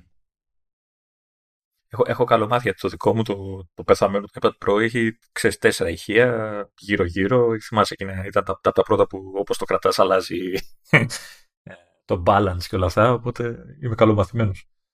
Τι, τι άλλο έχουμε για το, για το Vanilla το iPad. Θες να πεις για το πληκτρολόγιο που είπα πριν; Έχουμε το Magic Keyboard Folio που έχει αρχίσει τέτοιο, δηλαδή καλή φάση, αλλά έχω αρχίσει να εκνευρίζουμε λίγο με τα αξεσουάρ της Apple. Ε, διάβαζα, διάβαζα, διάβαζα ένα άρθρο και έλεγε ε, έχουμε το τάδε keyboard folio και γενικά λέει όποια, όποιος συνδυασμό λέξεων Magic Keyboard Folio ξέρω εγώ ότι άλλο είναι για αυτά τα βάλτε έτσι σειρά ξέρω εγώ θα κάνετε ένα πληκτρολόγιο ξέρω Να κάνουμε τώρα μια προσπάθεια εδώ πέρα έτσι. Όταν λέει σε iPad η Apple για τα αξεσουάρ Magic Keyboard εννοεί ότι υπάρχει πληκτρολόγιο που σκάει στο Smart Connector ε, υπάρχει κάποιος τρόπος να κρατιέται όρθιο τέλος πάντων το, το iPad, όχι πάντα η ίδια μέθοδος και ότι υπάρχει και trackpad. Mm. Ε, συνήθως είναι ένα μονοκόμματο πράγμα μέχρι στιγμής. Ε, Και ε, το λένε Magic Keyboard τέλος. Το Magic Keyboard Folio δεν είναι ένα μονοκόμματο. Στην πραγματικότητα είναι δύο κομμάτια. Είναι ένα stand που λειτουργεί και ως κάλυμα πλάτης και κάθεται με τι άλλο, μαγνήτες. στο, στο πίσω μέρος του iPad.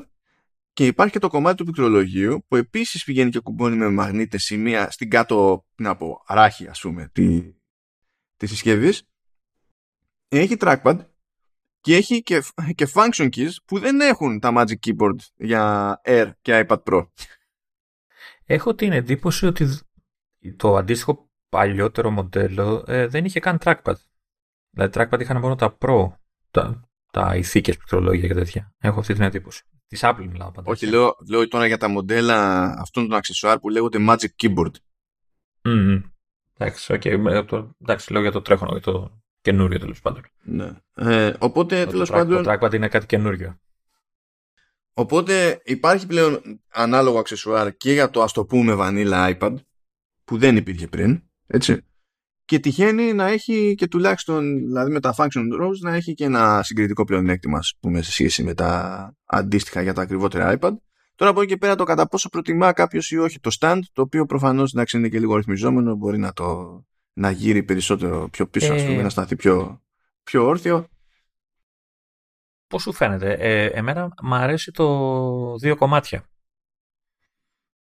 Ε, η ιδέα αυτή ότι ξέρεις, φεύγει το πληκτρολόγιο εύκολα και χρησιμοποιείς το iPad ως iPad και τα λοιπά και δεν χρειάζεται να το κουβαλάς. Μπορείς να το έχεις, νομίζω γυρνάει από πίσω ξέρω, άμα θες και τα λοιπά, αν θες να το κρατάς.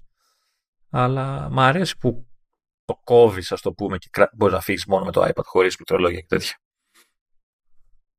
Εντάξει, εγώ γενικά με αυτά είμαι λίγο περίεργος. Δηλαδή, πρώτα απ' όλα με ζορίζει το concept με αυτά τα αξεσουάρ γενικότερα, επειδή συνήθως μόλις τα κουμπώσεις πάνω σε, σε iPad, καταλήγεις με κάτι πιο βαρύ από λάπτοπ. Και αρχίζω και. ή ανάλογα βάρη με λάπτοπ. Και αρχίζω και σφίγγομαι και λέω, ε, καταλήγω σε ένα combo, ας πούμε, που, που προφανώς μπορεί να με εξυπηρετήσει σε διάφορα σενάρια άμα έχω λόγο να αποφύγω το λάπτοπ. Εντάξει. Αλλά έχω μια μικρότερη συσκευή, είναι πιο στριμόκολα ας πούμε και καταλήγω και κουβαλάω το ίδιο πράγμα. Ναι. Και ξέρεις, δηλαδή βλέπω τη χρησιμότητα, δεν είναι αυτό το θέμα. Εγώ από τη μεριά μου είμαι λίγο περίεργο σε αυτά τα θέματα. Και όταν είναι, ξέρω εγώ, να ασχοληθώ με κάποιο είδους θήκη, προτιμώ είναι να είναι θήκη ή να μην είναι θήκη. Να μην είναι αναποφάσιστο για το τι είναι. Εδώ ας πούμε, άμα δεν βάλω το πίσω μέρος ε, που, για να το χρησιμοποιήσω ως stand, δεν έχει σημασία αν θα βάλω το πληκτρολόγιο, δεν μπορώ να χρησιμοποιήσω το πληκτρολόγιο. Δεν υπάρχει, δηλαδή μπορεί να είναι δύο κομμάτια ξεχωριστά, αλλά πάντα θα ασχολούμαι με το βάρος και των δύο, εκτός αν είμαι τόσο σίγουρος ότι δεν θα χρειαστώ πληκτρολόγιο φεύγοντας με το iPad αγκαλιά, που παίρνω μόνο την πλάτη, ας πούμε, απλά για την προστασία της πλάτης. Και αν πάρω κάτι που θέλω να προστατεύει την πλάτη για το iPad, γενικά προτιμώ να έχω κάτι που θα προστατεύσει όλο το iPad, άμα να το έχω σε τσάντε, ιστορίες και τέτοια. Όχι να λέω, Α, τι ωραία, τουλάχιστον είναι πλάτη, εντάξει. Δεν τα μπορώ εγώ αυτά. Με πιάνουν ψυχολογικά. Μάλιστα. OK. Okay. Με λάθος άνθρωπο μιλάω. Κάτσε, περίμενα να σε πιάσω και ψυχολογικά, αφού λέει ότι το Magic Keyboard Folio κάνει 250 δολάρια. Άσε με τώρα, δηλαδή. Ε, ορίστε, τέλος. Έχουν, Εντάξει, είναι, είναι επειδή ξέρεις, είναι τα αξεσουάρ όλα όσα τραβάνε ρεύμα από το. Πώς τη λένε την μπουρδα. Το Smart Connector. Το Smart Connector, εντάξει. Ε, αυτόματα είναι ένα κατοστάρικο πάνω από αυτό που θα ήταν άμα, άμα ήταν με Bluetooth, ξέρω εγώ κτλ. Και, και επειδή είναι και Apple, πάει 150 πάνω. Έτσι. Ε, τουλάχιστον να είναι. Δεν ξέρω πόσο. Αυτό που το βάρος που λες δεν ξέρω πόσο βαρύ είναι, γιατί γενικά η Apple το έχει ψηλοκαταφέρει αυτό και στα άλλα τα keyboard. Ε, χρόνια τώρα το είναι πολύ λεπτά και σχετικά ελαφρύ, αλλά δηλαδή δεν ξέρω πόσο και, και το Vanilla iPad δεν είναι βαρύ. Να μου έλεγες για το Pro που είναι βαρύ από μόνο του, ειδικά το 13, να σου πω, ok, είναι μεγάλο το έξτρα. Αλλά τώρα σε, σε αυτό το iPad, χωρίς, εντάξει, δεν, δεν, το έχω πιάσει για να ξέρω σίγουρα, αλλά νομίζω ότι μπορεί και να τη γλιτώ, να μην είναι τόσο βαρύ όσο λες πάλι ξέρεις, είναι κοντά, ρε παιδί μου. Και δεν είναι. Σε εκείνη την περίπτωση, αν είναι να το δεχτώ αυτό το πράγμα και αν έχω λόγο να χρησιμοποιώ πληκτρολόγιο, τότε είμαι πιο σίγουρος με κάτι που είναι, πώς να σου πω, είναι κομμένο και αναμένο για πληκτρολόγιο. Δεν θα αναρωτιέμαι. Περι, περίμενα να μου πεις ότι δεν ξέρεις, θα με βόλευε άμα θέλω να γράψω έχοντάς το στα πόδια μου και τέτοια. Αλλά αν είσαι σαν εμένα που ξέρω όταν θέλω να γράψω με παραγωγή και ταχύτητα, ε, το γραφείο, τραπέζι, κάτι είναι μονόδρομος. Δηλαδή όλα τα άλλα είναι μπουρδες. No, δεν είναι. Το να πεις ότι κάθομαι το στήνω αυτό στα γόνατα, αυτό είναι. Άμα δεν μπορείς να κάνεις αλλιώς, όχι, δεν είναι τώρα. Α, ναι, ρε παιδί μου, αλλά και πάλι ναι, εντάξει. Okay. Αλλά άμα είναι για παραγωγή και δουλειά, ναι, ναι. Okay. Ε, και, και, και προτιμώ, stand... δηλαδή και προτιμώ το mm. Magic Keyboard. Α, αυτά που ήταν χωρίς trackpad, τώρα το θυμήθηκα, τα έλεγε Smart Keyboard. Α, ωραία. Λοιπόν, αυτό που προτιμώ εγώ με το. Δηλαδή το, τα άλλα τα Magic Keyboards μου αρέσαν περισσότερο, ειδικά του Pro, ας πούμε, επειδή έτσι όπως είναι. Το, το κρεμαστό, λες τώρα. Το... Ναι, είναι ότι μέσα σε όλα στο σηκώνει και λίγο πιο ψηλά και αυτό κάνει ναι. καλό. Γιατί... Ναι. Βέβαια, και αυτό δεν ξέρω βέβαια πόσο πάει το stand, αν κατεβαίνει χαμηλά, ώστε ξέρεις χαμηλώνεις λίγο το. να μεγαλώσεις μάλλον τη γωνία και να μπορείς να βλέπεις. Ε, ό,τι και να ε... κάνεις με τη γωνία, πώς να σου πω πάλι, πρέπει να κοιτάς χαμηλά. Δηλαδή, ναι, εντάξει, δεν το σηκώνει και τόσο ψηλά και το άλλο. Έτσι, δηλαδή... Όχι, δεν πάει ψηλά, αλλά είναι, θέλω να σου πω είναι βελτίωση τουλάχιστον αυτό. Δηλαδή θα το βάλεις πάνω στο στήσιμο και σε σχέση με το απλά να το είχες κάπου ακουμπισμένο, ας πούμε, η, η, κατευθείαν είναι βελτίωση. Αυτό θέλω να 450 ευρώ. Η βελτίωση. Ε, ναι, τι, τι, εντάξει. Τώρα. Σα παρακαλώ. Πάντως ε, είναι θετικό το ότι άρχισε να βάζει trackpad πλέον και σε πιο απλά ας πούμε, μοντέλα. Δηλαδή μου την έσπαγε από ένα σημείο και μετά που έβγαζε πληκτρολόγια χωρίς trackpad από τη στιγμή που έκανε το update και υποστηρίζει πλέον legit ε, trackpad κτλ. Ήταν λίγο χαζό να έχεις απλά ένα πληκτρολόγιο και μάλιστα πολλά να μην έχουν ούτε τα function keys και τέτοια χωρίς trackpad. Το, το, το άλλο που άκουσα ε, τώρα εντάξει, λέει με Α14 λέει το καινούργιο iPad δεν υποστηρίζει λέει, Stage Manager, οπότε η Apple θέλει να της δώσουμε ακόμα παραπάνω για να πάμε σε μοντέλο με M1. Πόσες φορές θα το πούμε τα τώρα. Ε, κα, καταρχάς δεν θα δώσετε πολλά παραπάνω. Ναι. Ράστη, αυτό είναι τώρα ανομαλία της στιγμής. Δεν είναι, έχει να κάνει με τη. Μα, μα όποιος θέλει τώρα προλαβαίνει ε. να το δικαιολογήσει στο μυαλό του, τώρα προλαβαίνει. Όταν θα βγει το καινούριο Air, εντάξει, θα μας πάρει ο Air και θα μας σηκώσει. Ε, εντάξει, τι, τι να πω. Εγώ θέλω βασικά θέλω, θέλω αυτό το πληκτρολόγιο τουλάχιστον, ξέρεις και στα υπόλοιπα Magic Keyboard. Τουλάχιστον να υπάρχουν, ξέρεις και τα function keys και τέτοια, ρε παιδί μου. Ναι. Βέβαια, Υπάρχει βέβαια, πληρότητα άμα, άμα, άμα έκανε update στο, στο ακριβό και σου βάζει τα function keys, μετά θα λέγανε όλοι Α, τώρα μας ξέρεις, μας ε, κατέστρεψε το προηγούμενο, το, το έκανα obsolete και τέτοια, ξέρεις, κατευθείαν. Και δώσαμε τόσα λεφτά. Δηλαδή δεν υπάρχει περίπτωση να... Καμία περίπτωση να σωθεί. Εκτός να σου πει το κρατάω και το παλιό, το καινούριο 650 ευρώ, όσο κάνει ένα iPad. Αχ, τι να πεις, τι να πεις. Ε, λοιπόν, πάνω κάτω αυτή είναι η φάση για το iPad 10 της γενιάς. Δεν υπάρχει για να είναι το φθηνότερο iPad στο, στο line-up. Γι' αυτό έχει μείνει εκεί πέρα ατάραχο το, το 1 της γενιάς. Οπότε για μένα σου λέω χάνει τελείως την ουσία λόγω των συγκυριών, έτσι. Κοίτα, να σου πω. Οι, οι, πολλές φορές έχουμε ακούσει, δηλαδή πώς να σου πω, και όταν βγήκε το Air που είναι πόσο είναι, είναι και εκείνο ίδια, ίδια διάσταση οθόνης γιατί ίδιο σας είναι στην πραγματικότητα ε, σου λέει έτσι όπως είναι το, το Air και έχει και M, γιατί κάποιος να πάρει το 11 το, το iPad Pro; Δεν την ενδιαφέρουν. Αυτές οι τριβές δεν την ενδιαφέρουν την, την Apple. Ενδιαφέρουν εμάς όμως. στο Pro πες ότι μες στο, κεφάλι, μες στο κεφάλι της σου λέει κανιβαλίζω την πάρτι μου. Δηλαδή πάλι εγώ θα τα πάρω. Όχι. Πάντως μπορεί να πει ο άλλος ότι ξέρεις παίρνω το Pro για να έχω 120 Hz οθόνη και τέτοια ρε αυτό ναι, μα δεν λέμε τώρα ε, ποια, ποια είναι η διαφορά. Λέμε ότι πολλές φορές έχει βγει κάποιο μοντέλο που κλείνει τόσο πολύ την ψαλίδα με το αμέσως παραπάνω που πάντα πετάγεται κάποιος και λέει εντάξει τότε δεν έχει νόημα το παραπάνω ε, και μετά από λίγο καιρό ανοίγει πάλι η ψαλίδα. Αλλά αυτό το μεσοδιάστημα που, που μένει όπου δεν είναι τεράστιες οι αποστάσεις ας πούμε είναι κάτι που δεν, δεν σκιάζει, δεν την ενδιαφέρει την Apple. Αυτό θέλω να πω. Οπότε αυτό το πράγμα ισχύει σαν νέα κατάσταση, αλλά δεν την ενδιαφέρει.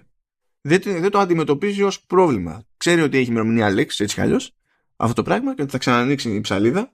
Οπότε δεν την νοιάζει που το κάνει. Αυτό, αυτό θέλω να πω. Ε, ε, το, το περίεργο είναι για, το, για τον καταναλωτή ε, που θέλει να καταλάβει τέλος πάντων που θα πέσει ανά πάσα ώρα και στιγμή. Που θα πέσει από εδώ, θα πέσει από εκεί, πάλι, πάλι λεφτά θα της δώσει. Όχι, όχι. Ναι, κάπως έτσι. Ε, για μένα αυτό που το, το λέω τρίτη φορά, ε, με τη δεδομένη κατάσταση, νομίζω το Air είναι η καλύτερη Όχι, επιλογή για κάποιον που Δεν ψάχνει. το είπα τώρα να πέσει από εδώ ή από εκεί δι- στην συγκεκριμένη περίπτωση. Λέω σε κάθε περίπτωση που υπάρχει αυτό το Ε, ναι, μισοδιάστημα εντάξει. που είναι κοντά τα. Είναι κοντά οι Ε, άσε να παραμάτια. συμβουλέψω τον κόσμο. Άσε με να συμβουλέψω τον κόσμο που, που ψάχνετε για απλό iPad. Πηγαίνει Καλά, για ναι, δεν το iPad. συζητάμε. δεν το συζητάμε. Δηλαδή, όταν είναι τόσο κοντά οι τιμέ. Βέβαια και το περσινό. Που βέβαια κάνε, κάνε μια τέτοια όμως. Κάνε μια. Γιατί ενώ δεν άλλαξε το iPad mini, άλλαξε η τιμή του iPad mini. Ναι, το διάβασα και αυτό. Και αυτό Το άνοιξε. στην Ελλάδα. Όχι, δεν, α- δεν άλλαξε στην Αμερική. Εκεί έμεινε ίδια. Ε, Λόγω της ισοτιμίας άλλαξε σε εμάς εδώ. Το, έχουν προλάβει να το αλλάξουν εδώ σε εμάς, τα δικά μας καταστήματα, ή όχι ακόμα; Ε, εδώ πέρα το βλέπω και ξεκινάει στα, στα 6 εκατοστάρικα, αλλά δεν θυμάμαι πόσο είχε πριν. Αλλά όσο έχουν τα πράγματα δηλαδή, υπάρχει τώρα το ένα της γενιάς ας πούμε που ξεκινάει από 390 πες. Τώρα λέμε, δολ- ε, τώρα λέμε ευρώ για την πάρτι μας, έτσι. Λέμε ε, 390. Υπάρχει στα 6 εκατοστάρικα το iPad mini. Το οποίο αυτό και αν δεν έχει πια λόγο ύπαρξης, έτσι.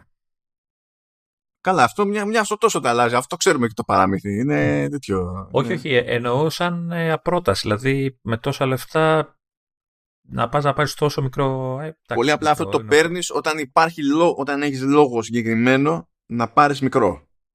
6 εκατοστάρικα Ναι. το, το mini, 6.30 υποτίθεται το 10 της γενιάς iPad με τη φρέσκια έτσι τη, την τιμή. Το, το iPad Air που άλλαξε εκεί πέρα έτσι σχετικά πρόσφατα είναι στα 7 εκατοστάρικα. Δηλαδή πρόσεξε, εκ- 600 το mini, 6.30 το 10 της, 700 το Air. είναι, είναι όλα τέτοιο. Μ' μ' αρέσει που σταματάς πριν από, πριν από τα Pro, γιατί εκεί μετά...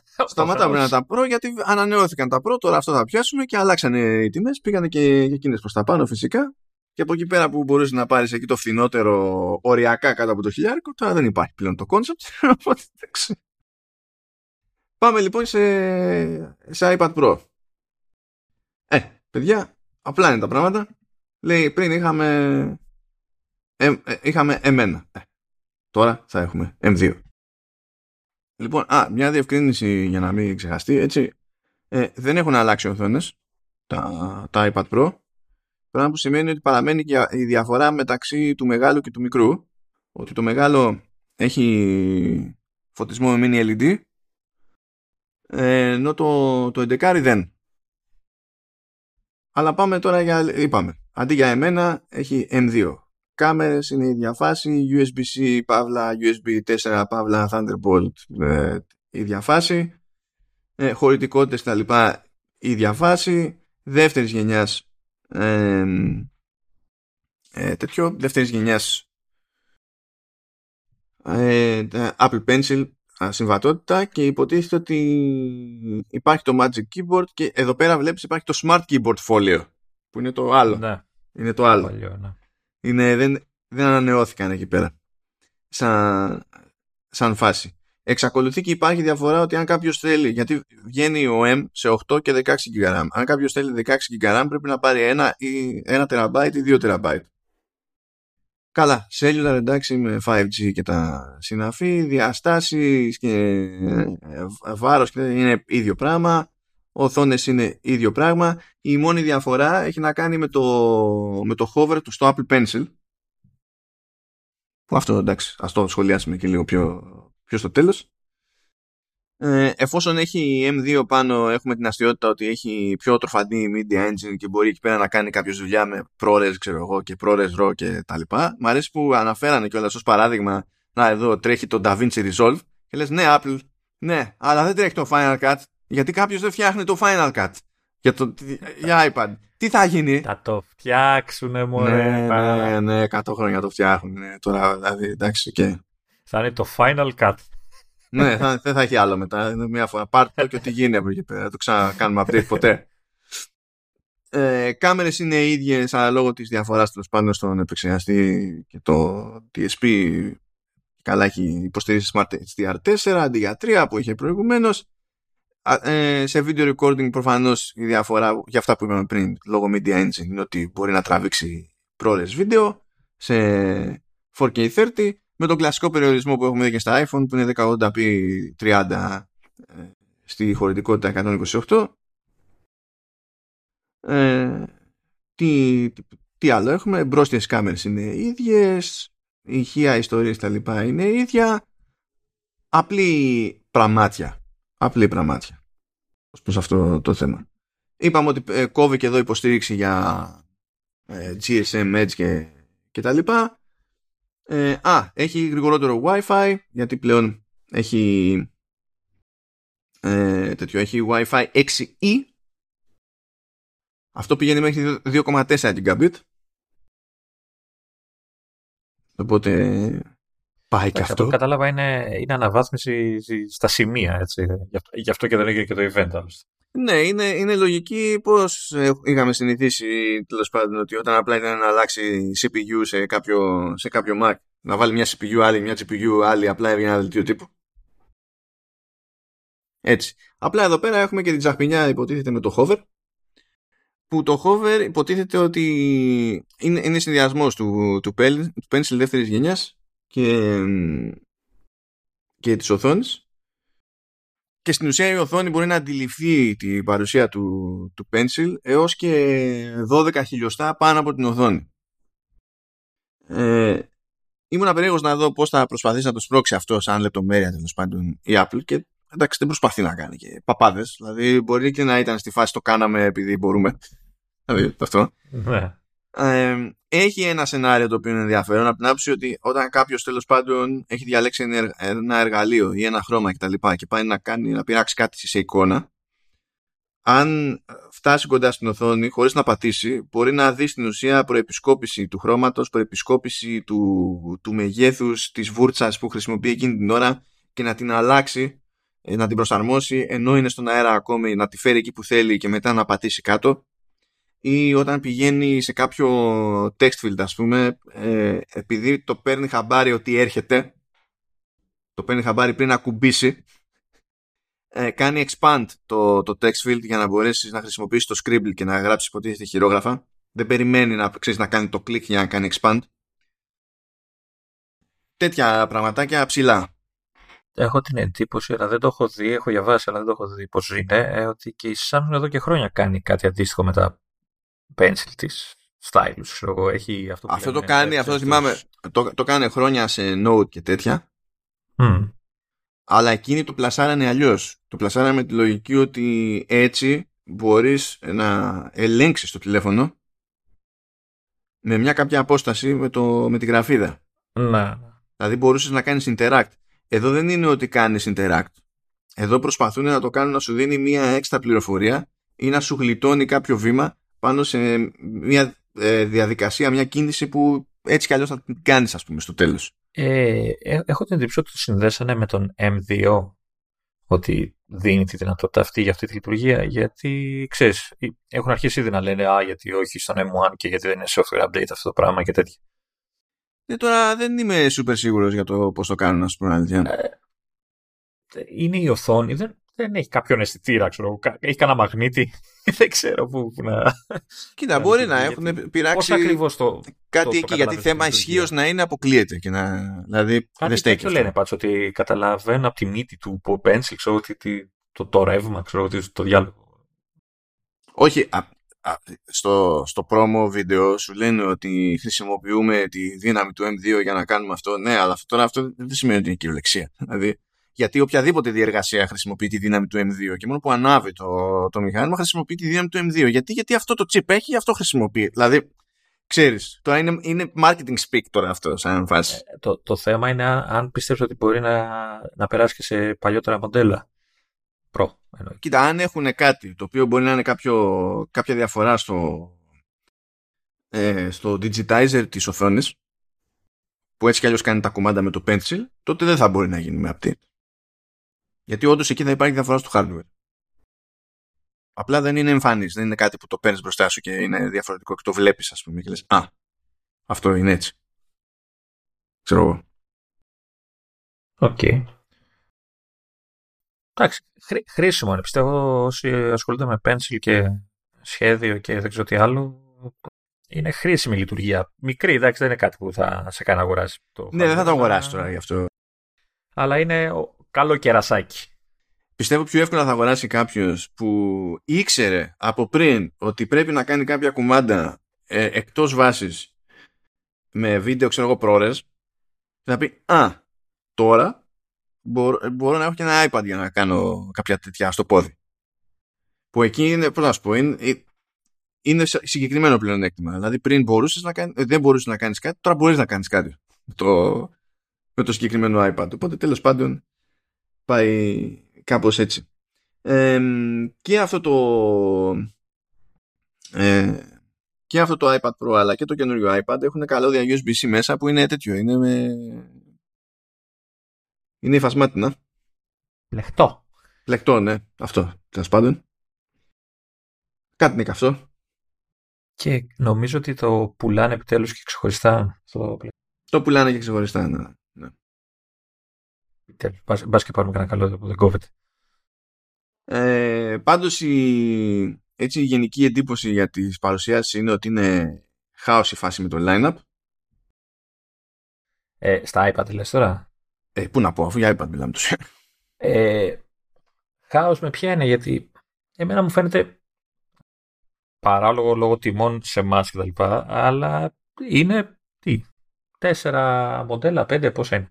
Όχι, δεν στο λέει για το πλήθος, το λέει για την κλιμάκωση. Δηλαδή σου λέει τώρα πηγαίνεις και μου χρησιμο... Ε, βάζεις ξέρω εγώ τη... την κάμερα σε landscape και κάνεις τον κόπο και το κάνεις αυτό στο σασί που έτσι κι αλλιώς προκύπτει από το, από το σασί που έχεις φτιάξει για iPad Pro. Δηλαδή η σχεδιαστική γραμμή είναι το iPad Pro που μετά ήρθε στο Air και τώρα ήρθε στο iPad. Αυτό είναι που έχει συμβεί αυτό που γκρινιάζουν είναι ότι βάζουν ένα καινούριο feature, ένα καινούριο ξέρω, design feature ε, σε ένα φτηνό μοντέλο και δεν το βάζουν στα πιο ακριβά, ξέρω εγώ, κάπως έτσι. Δεν είναι, ας, κοίτα, αν δεν άλλαζε και τα iPad Pro, θα έλεγε, ωραία, δεν ήρθε η ώρα να αλλάξει και τα iPad Pro. Αλλάζει και τα δύο και έκανες αυτό τον κόπο για αυτό το iPad και δεν το βάζεις στο Pro που και, και αυτό το αλλάζεις τώρα. Οπότε, αν εγώ έχω οποιοδήποτε, αν έχω λόγο να προτιμήσω landscape κάμερα, και ταυτόχρονα έχω λόγο να, ε, να θέλω iPad Pro παρότι ανανεώθηκαν την ίδια μέρα και τα δύο πακέτο. Λέει για κάτι τέτοια ρε παιδί μου. Εντάξει σου λέει τώρα για τη φάση με το λέει και γιατί δεν, δεν ανασχεδίασε λέει το, το Apple Pencil ώστε να είναι με USB-C. Ε, πρώτα απ' όλα χωράει εκεί πέρα έτσι σε αυτό το σουλούπι USB-C στο πρώτης γενιάς. Δεν ξέρω. Ναι, γιατί για το Lightning δεν είναι και πολύ μεγαλύτερο, πολύ μικρότερο, έτσι. Αρκετά μεγάλο. Τέλος πάντων, ωραία, πες χωράει. Δεν πρόκειται να το κάνει, διότι το new normal για την Apple είναι κάποια στιγμή να μείνει με τη λογική του της δεύτερης γενιάς και απλά να φορτίζει επαγωγικά πάνω τέλος και να μην έχει ούτε θύση τίποτα και αντιγιά. Να, να το πούμε κι αλλιώς. Να είστε χαρούμενοι τα όποιοι πάρουν τώρα Apple Pencil πρώτη γενιάς θα τον έχει μέσα τον adapter. Ναι. Έτσι, γιατί παλιά όταν είχα πάρει εγώ το iPhone, το 8 Plus, είχε και αυτό αντάπτωρα για τα ακουστικά. Το θυμάσαι εκείνο το υπέροχο καλωδιάκι, το οποίο το έχω και είναι χρυσό, έτσι. Δηλαδή το, το, το, το φυλάω στα μάτια μου, γιατί κάνει και ένα δεκάρικο πόσο έχει, 15 πόσο το πουλάγανε.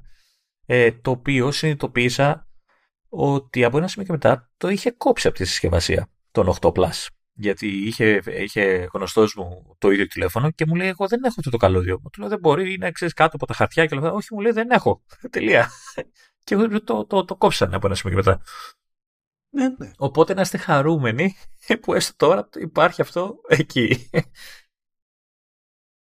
Ναι, αυτά χοντρικά με τα, με τα iPad. Ε... να πω τιμές ή δεν έχει Α, ναι, για τα, για τα iPad Pro, ναι, τιμές, ναι. ναι. ναι. Ε, τώρα ξέρω εγώ, ξέρεις, σχετικό το έχει νόημα, δεν έχει νόημα, καταλαβαίνεις. Βλέπω και κλαίω. Λοιπόν, ε, το παλιό 11 των 128 είχε 9,69. Το θυμάστε, το χερό σας, το θυμάστε; Έλεγα, που έλεγα οριακά κατά από χιλιάρικο. Ναι, ναι. Το καινούριο 11 στα 128 είναι 1149. Ναι, είναι περίπου 18% πάνω ή τιμή κάπου εκεί. Τώρα έχει νόημα να πω και τα υπόλοιπα μοντέλα. Έχει. Να πω το παλιό 256 ήταν 1089. Όχι, εντάξει, πες το, να πούμε το, το, το, entry. Το, Το αυτό base. στις Ωραία. 11 είναι 1150 με 128 και στις 13 Ωραία. ας πούμε inches είναι 1560 με 128. Για 559 σου δίνουν ένα ευρώ ρέστα, μην το υποτιμάς. Να, να πω εδώ το, το, το ωραίο είναι ότι όποιο θέλει το 11 τούμπανο ε, θα δώσει 2.619.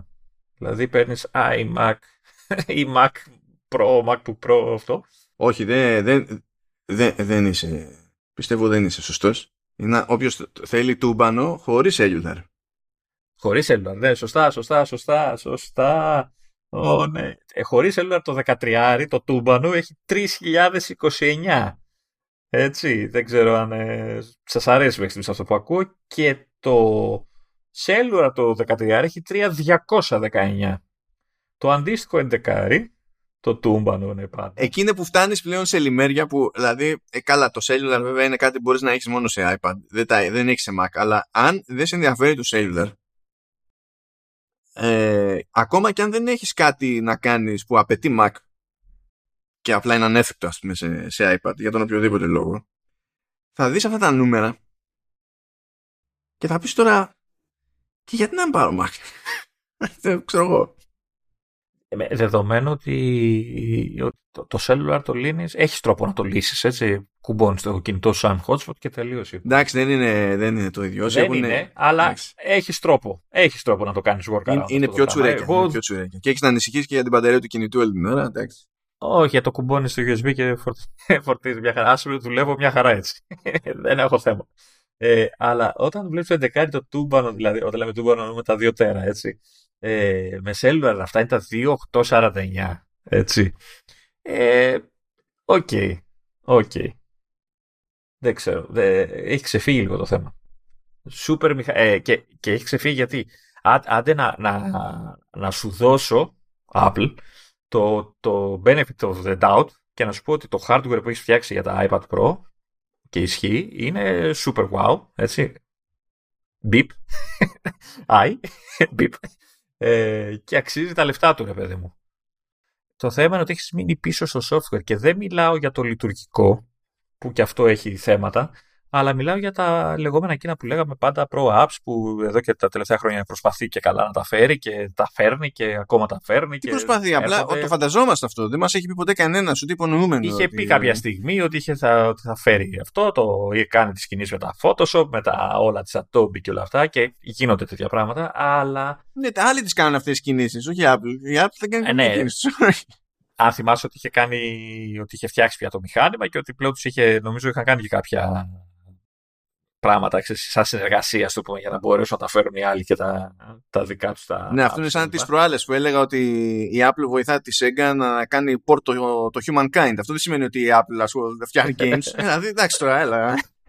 έλα. Ε, οπότε, Apple, πρέπει να λύσει αυτό το θέμα μετά με το software. Και σου λέω, ας το, λου- το λειτουργικό, βάλ το στην πάντα. Δεν- δηλαδή, κάνει δουλειά, δεν μπορώ να πω. Κάνει κάποια βήματα. Έχει πολλά ακόμα, πολλούς περιορισμούς και θέματα. Αλλά το βασικό είναι ότι ο άλλος θα δώσει 2,5 χιλιάρικα και 2 χιλιάρικα και 1,5 χιλιάρικο, εγώ σου λέω, να μπορεί να δουλέψει την εφαρμογή που θέλει με την έκδοση που την ξέρει και τη θέλει και του κάνει. Δηλαδή αυτή που έχει στο Mac ή οπουδήποτε τέλος πάντων είναι μια αρκετά κοντά. Άντε να μην σε πάω εγώ στο, στο, στο full.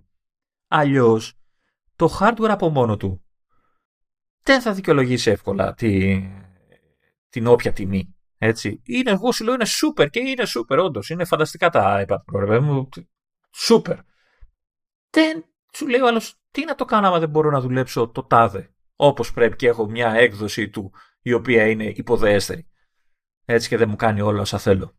Δεν ξέρω. Τα λέω εγώ αυτά που θέλω iPad Pro, αλλά εμένα δεν με νοιάζει γιατί το θέλω για μπουρδες. Έτσι. και δεν παίρνω κιόλας γιατί δεν έχω λεφτά.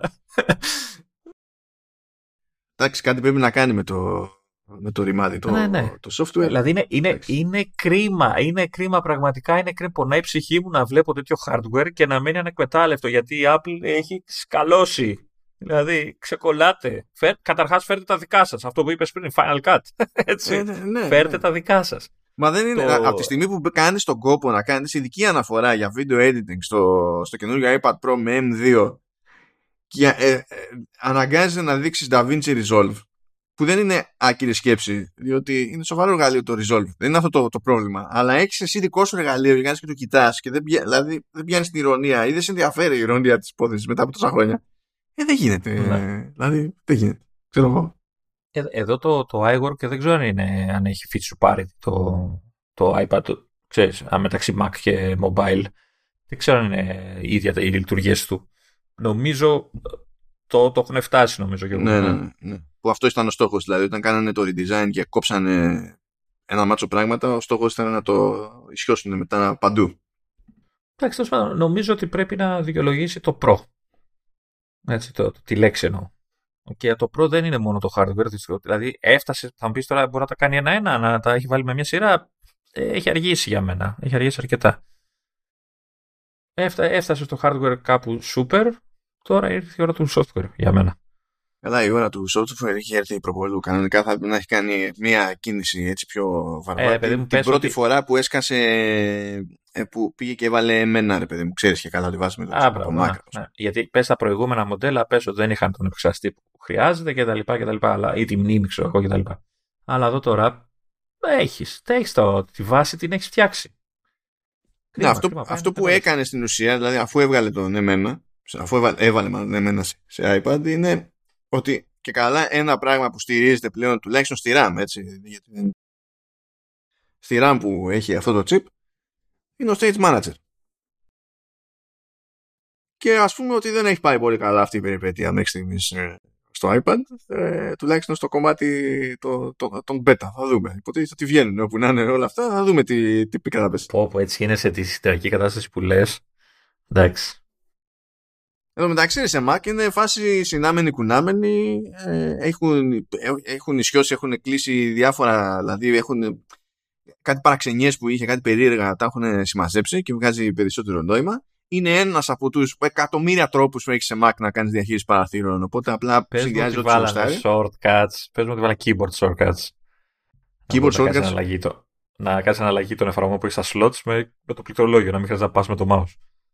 Ε, Τώρα γιατί σκάλω στο μυαλό μου, περίμενα. Γιατί, γιατί μόλις σκάσει το update, έχω ένα αυτό. Θέλω να δω αν μπορώ, θα μπορέσω να αλλάξω όλο το workflow και να έχω το stage manager. Είμαι πολύ περίεργο να δω. Και να, πω, και να πω ότι βλέπω στην ουσία απλά κάνουν ό,τι κάνουν με το command tab. Αν βάλει command tab και έχεις κάτι στο πλάι, Α, ε, το, το τραβάει. Έστω.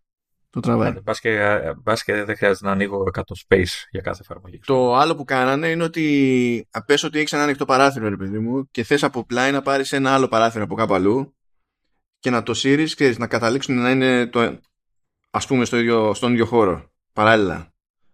Ε, μπορείς να πας στο πλάι με το κέρσορα και αν, αντί να κάνεις κλικ που θα έστελνε το προηγούμενο παράθυρο και θα έφερνε το άλλο στη θέση του, μπορείς να κάνεις shift click και τότε ανοίγει το έξτρα παράθυρο πάνω από αυτό που έχεις μπροστά και τα κάνει, και τα κάνει group. Ναι, κατάλαβα. Έχει, Α, θα, έχει κάτι. Έ, έχω, να, έχω να παίξω με αυτό.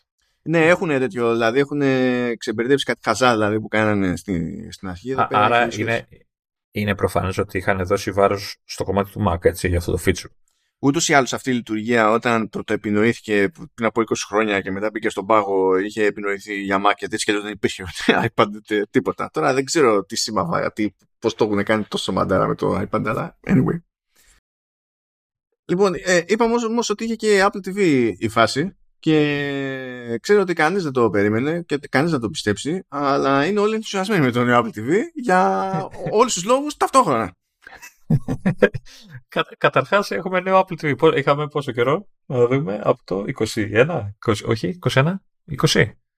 Νομίζω τότε που το βγάλανε με. Το, το τελευταίο 4K με το καινούριο χειριστήριο το οποίο δεν το έχω πιάσει στα χέρια μου, αλλά έτσι όπως το βλέπω μπορεί και να είναι OK να δουλεύει normal. Ε, λοιπόν, για να πάμε λίγο να ειδούμε. Και νομίζω πάντως ότι τέτοιο, το προηγούμενο Apple TV ήταν το 21, δεν περιμέναμε δηλαδή και αιώνες τελική. Ε, αλλά το προηγούμενο Apple TV. Ναι. Το Α12. Ε, ήταν το Α12. Και εδώ, καλά μου παιδιά, έγινε το εξής. Από τον Α12 πήγαινε στον Α15 με ταυτόχρονη μείωση τιμής. αυτό είναι πρω, προ, πρωτοφανές, έτσι. ε, ε, εδώ τώρα πώς εξηγείται που έχουμε μείωση τιμής; Ενώ γίνεται όλος ο χαμός με τα δολάρια για τις ισοτιμίες. Είναι θέμα φτηνότερων εξαρτημάτων. Είναι ότι βρήκαμε στην αποθήκη. έχω, έχω μια θεωρία. Έχω μια θεωρία. Oh. Εγώ αυτό, παιδιά, εμένα θα βρίζετε. Άνοιξα τον ασκό. Λοιπόν, άκου πόσο, ε, πόσο ζήγιζαν. Apple TV HD του 15 που έχεις εσύ, ε, το 4K του 17 και το 4K του 21. 425 γραμμάρια. Άκου πόσο ζυγίζουν οι δύο διαφορετικές εκδόσεις του καινούριου Apple TV 4K. Η μία είναι 208 και η άλλη είναι 214. Τι καλό, σε ζυγαριά τα βάλανε, ενώ με το ζύγι τα, τα πληρώνουμε. Άφησε μου 200 και είμαστε εντάξει, ξέρω εγώ. Και τα καινούρια ε, είναι, ε, ε, είναι ελαφρώς μικρότερα σε διαστάσεις. Έχουν νεότερο επεξεργαστή που είναι και σε, λιγότερα, σε μικρότερα σε μικρότερο μέγεθος τρανζίστορ, αλλά εντάξει, προφανώς βγάζει και λιγότερη θερμότητα κτλ. Ο, ο, okay. ο Α15 είναι η βάση του M1 ή M2. Είναι το M2 A15. Η βάση του M1 είναι A14. Ναι, OK. Okay. οπότε έγινε λίγο μικρότερο. Λίγο, μην φανταστείτε. Έγινε λίγο μικρότερο το, το κουτί. Έτσι. Και ε, επίσης δεν έχει σύστημα ψύξης πλέον. Πριν είχαν ανεμιστηράκι, τώρα δεν έχει. Το δικό μου έχει το HD. Ναι, έχει. Χαμπάρι. Και έχει το μισό βάρος. Γενικά νομίζω κάποιοι μπήκαν μέσα, πετάξανε κάτι πράγματα.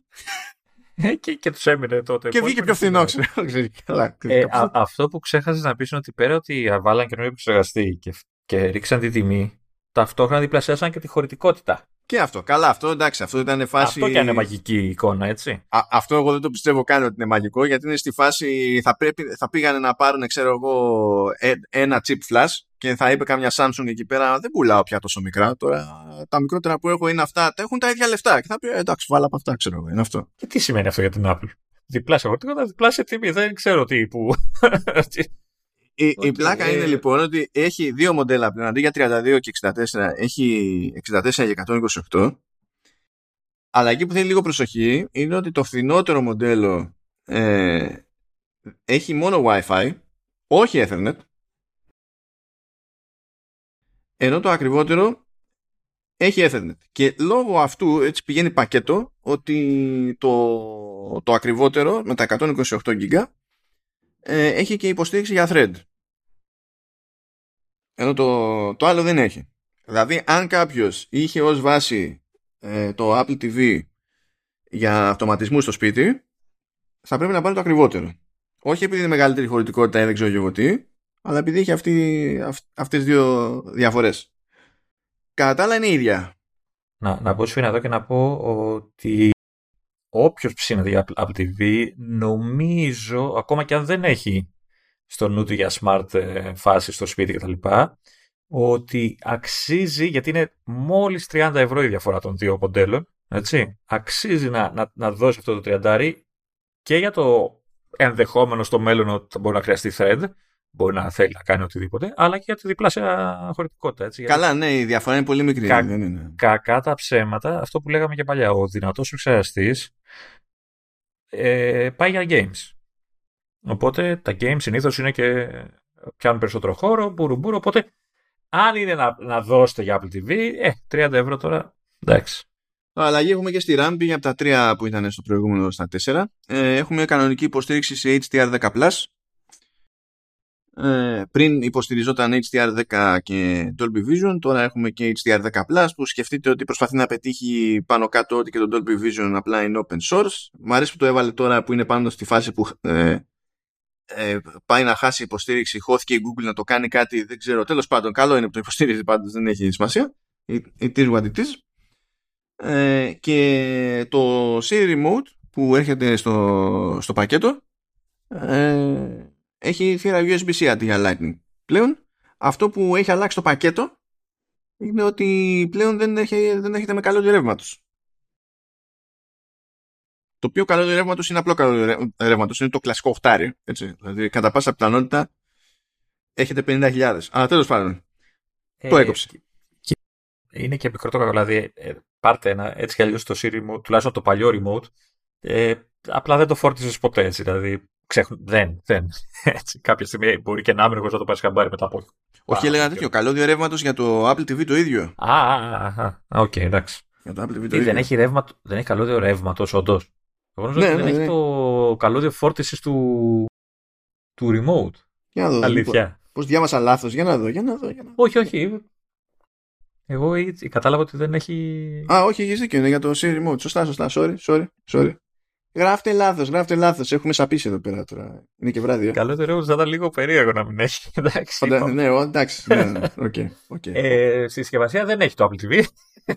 έχει μόνο το καλώδιο. Οπότε θα έχετε 50 50.001 οχτάρια. Εντάξει, είστε, μπορείτε να αισθάνεστε ασφαλεί σε αυτό. Αλλά τέλος πάντων δεν έχει καλώδιο USB-C μέσα για την, για την όλη Ε, φάση. να πω πριν, ε, έλεγα πριν για τη διαφορά της τιμής, αλλά δεν είπα την τιμή, έτσι. Ε, τώρα θα τις πούμε τις τιμές. Ναι, γιατί όλα αυτά, όλα αυτά είναι βελτιώσεις across the board έτσι, και της προκόπας, ας πούμε. Πιο ελαφρύ, πιο αθόρυβο και, και τα λοιπά. Διπλασιασμός χωρητικότητας, τρεις γενιές άλμα στο, στο chipset και τα λοιπά. Και πάμε. Εντάξει τώρα, ε, αθόρυβο. Δεν ήταν και πότε το θόρυβο. Δηλαδή, α- α- αν όντως έχει. Γιατί δεν θυμάμαι αν έχει το δικό μου. Ε, μα δεν το έχεις, ποτέ- δεν είναι και πράγμα να το έχεις με στη μου. Καλά, ένα μικρό τέτοιο φανάκι είχε, αλλά το θέμα είναι ότι δεν το έχεις και ποτέ μες στη μούρη σου. Ναι, αλλά και, και στη μούρη σου δεν νομίζω ότι θα τα άκουγες ποτέ. Δηλαδή, δεν. Τέλος πάντων. Ε, λοιπόν, έχουμε δύο είπα μοντέλα. Έτσι, το Wi-Fi και το Wi-Fi Ethernet. Το Wi-Fi το απλό που είναι στα 64 GB είναι 189 ευρώ. Να θυμίσω εδώ ότι το αντίστοιχο 4K το προηγούμενο μοντέλο στα 32 GB και όχι στα 64 ήταν στα 229. Και θυμίζω πάλι ότι το HD, το τελευταίο τέταρτη γενιάς, ήταν στα 32, 179. Το οποίο Οπότε έτσι είναι- δεν υφίσταται πλέον, τέλος. Μας άφησε. Πλέον ναι, εντάξει, το- προφανώς υπάρχει ακόμα σε στόκ.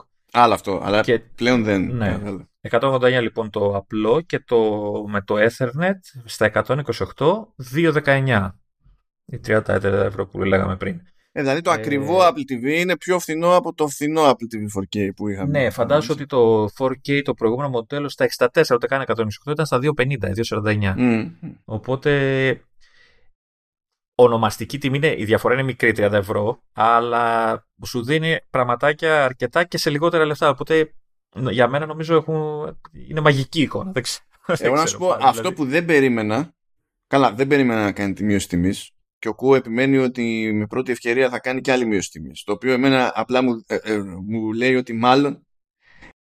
Μπούρδε. Εγώ πιστεύω απλά ότι την επόμενη φορά που θα τα αλλάξει, απλά θα κρατήσει και αυτό εδώ όπως κρατούσε το HD και θα του ρίξει την τιμή. Καλά κρασιά τώρα. Εγώ δεν το. Μακάρι να βγει αληθινός ο Κου.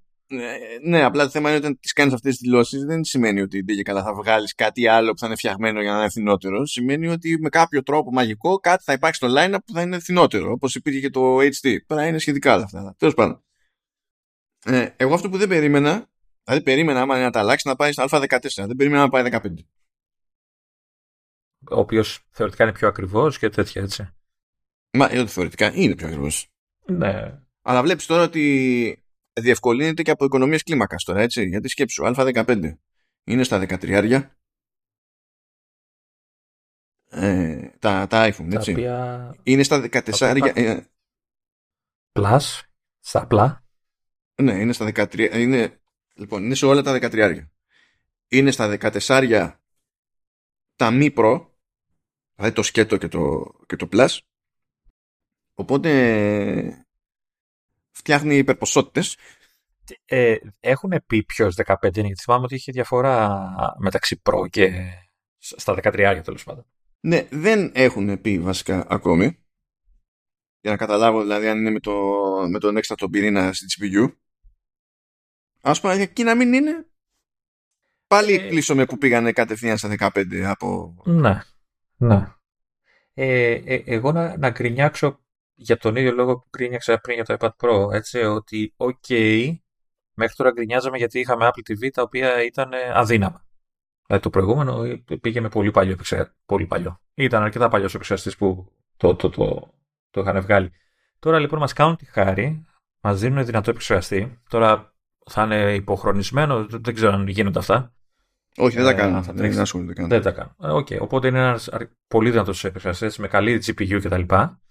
Ε, που σημαίνει ότι αυτό που είχα εγώ στο μυαλό μου ότι το Apple TV θα μπορούσε να γίνει και μια υποτυπώδης κονσόλα κάτω από την τηλεόραση. Εντάξει, όχι Xbox και τα λοιπά, αλλά μια αξιοπρεπής λύση για παιχνίδια και τα λοιπά. Ε, και δεν έχουμε παιχνίδια που να τον εκμεταλλεύονται, έτσι. Ε, ε, έχουμε ένα arcade που είναι πολύ ωραία φάση σαν υπηρεσία και σαν ιδέα και σαν παροχές δίνει πολλά πράγματα κλπ. Αλλά έχει πολύ λίγα παιχνίδια που θα ε, ξέρεις, καίγανε τον επεξεργαστή, να τον εκμεταλλευόταν στο full και δεν ξέρω αν έχει πρόθεση να φέρει βαριά σε εισαγωγικά παιχνίδια ε, ώστε να εκμεταλλευτούν κάτι, ένα μηχάνημα στο Apple TV πλέον. Πώς θα φέρει, Μα δεν είναι πλατφόρμα το... Apple TV με μεγάλο εκτόπισμα. Δηλαδή, το... Δεν είναι. αλλά... Θα τρέχει των υπολείπων. Αυτή είναι η λογική. Εντάξει. Το θέμα όμως τώρα θα έχεις ένα δυνατό Apple TV και θα παίζεις εγώ Apple Arcade τα οποία τα περισσότερα είναι OK. Εντάξει. Κατά τώρα γκρίνιαζε. Πω πω το NBA του και τα λιώνει όλα. Ε, ρε παιδί μου, ε, πόσα, τέτοια, πόσα τέτοια παιχνίδια έχει σε όλη, όλα αυτά τα χρόνια που πληρώνεις Apple Arcade. Εγώ θυμάμαι τρία, τέσσερα που. που, που εντάξει. Ε, το, το NBA είναι τέσσερα μόνο του. Αλλά τέλος πάντων καταλαβαίνω σε μια σειρά. Εντάξει, να, να, εντάξει, να, να πεις το Beyond Steel Sky, να πεις το Ocean Horn. Ποιο άλλο είναι τόσο βαρύ που να, το αξιοποιεί. Ρε, Πώ δεν ήταν το άλλο, βγήκε σε PlayStation 5 τώρα που ήταν με μια περίπου ninja εκεί πέρα, δεν θυμάμαι. Και αυτό. Α, είναι, το... υπά... υπάρχουν... και αυτό ήταν. Δεν είναι αυτό έπαιζε καλά και σε μένα. Αυτό έπαιζε καλά και στο δικό μου iPad. Δηλαδή... Ναι, γιατί είχε πάρα πολλές επιλογές, δηλαδή ναι, ναι. Πω, στα settings και το, το έρεχνε πάρα πολύ. Αυτό δεν σημαίνει ότι δεν είχε αέρα να το παίξεις αλλιώς. Μακάρι πάντως να αρχίσεις λίγο να, ξέρεις, να βάζεις και λίγο πιο περίπλοκα παιχνίδια. Που δεν με συμφέρει. Έτσι η αλήθεια είναι, αλλά θα με συμφέρει πολύ γιατί έχω ψηθεί πολύ εγώ μετά από τη TV. Γενικά, εντάξει, δεν έχουμε λεφτά, αλλά δεν πειράζει. Ε, αυτό, να, να αρχίσεις να βλέπουμε και πιο περίπλοκα πράγματα. Τώρα, το άλλο πράγμα, ε, γιατί λέμε ότι είναι πιο φθηνό και όντως είναι σαφώς, σαφέστατα πιο φθηνό από τα προηγούμενα μοντέλα, είναι ότι σαν ε, συσκευή όπα, εξακολουθεί όπα, να είναι... Όπα, όπα, Πες το σαν συσκευή πάλι γιατί κάπου κοπάνησες. Ναι, ναι. Σαν συσκευή λοιπόν ε, εξακολουθεί να είναι ακριβή σε σχέση με πολλές συσκευές του ανταγωνισμού. Θα μου πείτε προσφέρει πράγματα, μπουρμπουρ κτλ. Το θέμα είναι όμως ότι έχει και επειδή ακριβώς αυτό που Μάνο, ότι είναι μικρότερο το εκτοπισμά του κτλ., έχει ελλείψεις σε εφαρμογούλες και υπηρεσίες που ίσως ε, υποστηρίζονται σε Android boxes κτλ. Κοσμοτέ εσένα κοιτάω. Ε, οπότε παραμένει ακριβό άθλημα το Apple TV. Εντάξει, κοίτα, δεν νομίζω. Εγώ δεν πιστεύω ότι θα ξυπνήσει μια μέρα η Apple και θα πει θα φτιάξω ένα, ένα, ένα stick που θα κάνει ναι. 50 δολάρια και θα το κολλάς πάνω στη τηλεόραση. Δεν, δεν νομίζω ότι ενδιαφέρει καθόλου αυτό το πράγμα. απλά δεν ξέρω πόσοι είναι αυτοί που θα δικαιολογήσουν τα 2 εκατοστάρικα, ξέρω 190 πόσο είναι ή τα 2,20 ε, όταν βλέπουν όλα αυτά έτσι και φαντα... ξαναλέω από το παράδειγμα η Κοσμοτέ για τη McKay ε, που αρνείται να βγάλει την εφαρμογή της σε Apple TV προφανώς γιατί χέστηκε η αγορά είναι μικρή ας πούμε κτλ. Ε, πρέπει να είμαι μόνο εγώ ας πούμε, στην, Ελλάδα άλλος ένας που ξέρω. Εντάξει δεν πειράζει, είναι πρόβλημά τους όμως. Ε, ναι, δεν είναι πρόβλημά τους είναι και δικό μας πρόβλημα όταν δεν μπορείς να εκμεταλλευτείς ένα ωραίο μηχάνημα, έτσι, γιατί είναι ωραίο μηχανάκι. Έτσι, είναι πρόβλημα, είναι πρόβλημά τους γιατί το ζήτημα είναι ότι. Ε, πώς να σου πω. Αυτοί έχουν ανάγκη σε μια αγορά σαν την Ελλάδα που δεν είναι tan τεράστια να έχουν τη μεγαλύτερη δυνατή εξάπλωση που μπορούν να έχουν. Και εκείνοι βαριούνται. Ενώ είναι κοσμοτέ. Δεν είναι φάση δεν έχουμε στον ηλιομήρα, δεν βγαίνουμε μάνα μου και τέτοια. Δεν υπάρχουν αυτά. Μα, μαζί σου, εγώ μαζί σου. Αλλά δυστυχώς είναι πρόβλημά του, αλλά απ' την άλλη ο, μεταφέρεται αυτούσιος στον, ε, στον χρήστη ενός Apple TV, έτσι. Γιατί ε, είναι, είναι ξαναλέω, είναι καλό μηχάνημα. Δηλαδή το, το AirPlay του και όλο αυτό το connection που κάνει και το, η, η απόκριση, ακόμα και το HD που εγώ που είναι παλιό κτλ. είναι ε, super. Super. Πραγματικά. Είναι Φοβερό. Δηλαδή, έκανα τις προάλλες έκανα streaming από το, από το Mac ε, βίντεο με 5.1 ήχο μέσα κτλ. Και, και να σκάλωσε δύο φορές και αυτό πολύ πιθανά να ήταν από το δίκτυο, ξέρω εγώ κτλ. Ε, δεν το βλέπεις εύκολα σαν ποιότητα κατασκευή, σαν ποιότητα μηχανήματος και αυτά. Υπάρχουν, σίγουρα θα υπάρχουν. αλλά και, και να χάνει από αυτό το πράγμα, ότι αρνούνται να το δεχτούν ε, ε, στην Ελλάδα ίσως. Έξω μπορεί να είναι καλύτερα τα πράγματα. Καλά, πάντα, πάντα πρέπει να το σκέφτεσαι σε φάση... Πάντα, πάντα να σκέφτεσαι τα δολάρια. Να. Πάντα να σκέφτεσαι τα δολάρια. Διότι αν, ένα, αν για ένα πράγμα δεν ευθύνεται ποτέ καμία εταιρεία, είναι για τις ισοτιμίες. Θα μου πεις, δεν παίρνει η εταιρεία μια απόφαση για το πώς να αντιμετωπίσει αυτές τις ισοτιμίες και να αποφασίζει ότι θα ανεβάσει τις τιμές γιατί θέλει να κρατήσει τα περιθώρια σταθερά. Ναι, προφανώς. Έτσι, έχεις το περιθώριο να τα ρουφήξεις, έχεις το περιθώριο να μην τα, να μην τα ρουφήξεις. Ισχύει. Το, ένα, το μόνο σίγουρο όμως είναι ότι δεν κάνεις τα κουμάντα για τις ισοτιμίες. Δηλαδή, όποιος κι αν είσαι, ναι. δεν τα κάνεις τα κουμάντα. Και όλες οι αγορές, σε πάρα πολύ μεγάλο βαθμό, μονίμως προσαρμόζονται σε αυτές τις πραγματικότητες. Ε, ε, γι' αυτό εγώ επιμένω γενικά στη μέση στα δολάρια να κάνουμε τις συζητήσεις, γιατί εκεί πέρα φαίνεται ποιο είναι το σκεπτικό της εταιρείας. Μετά εφαρμόζεται πάνω όλη η υπόλοιπη πραγματικότητα που συγκρούεται με το σκεπτικό της εταιρείας. αυτό. Χαίρομαι πολύ τώρα. Για να μην, δηλαδή, πώς να σου πω, αν ήμασταν ακόμα στη δραχμή, θυμάσαι πώς ήταν με δραχμή και θέλει να αγοράσει Mac; Κάτι μηδενικά θυμάμαι, δεν. Ήταν πολλά νομίζω.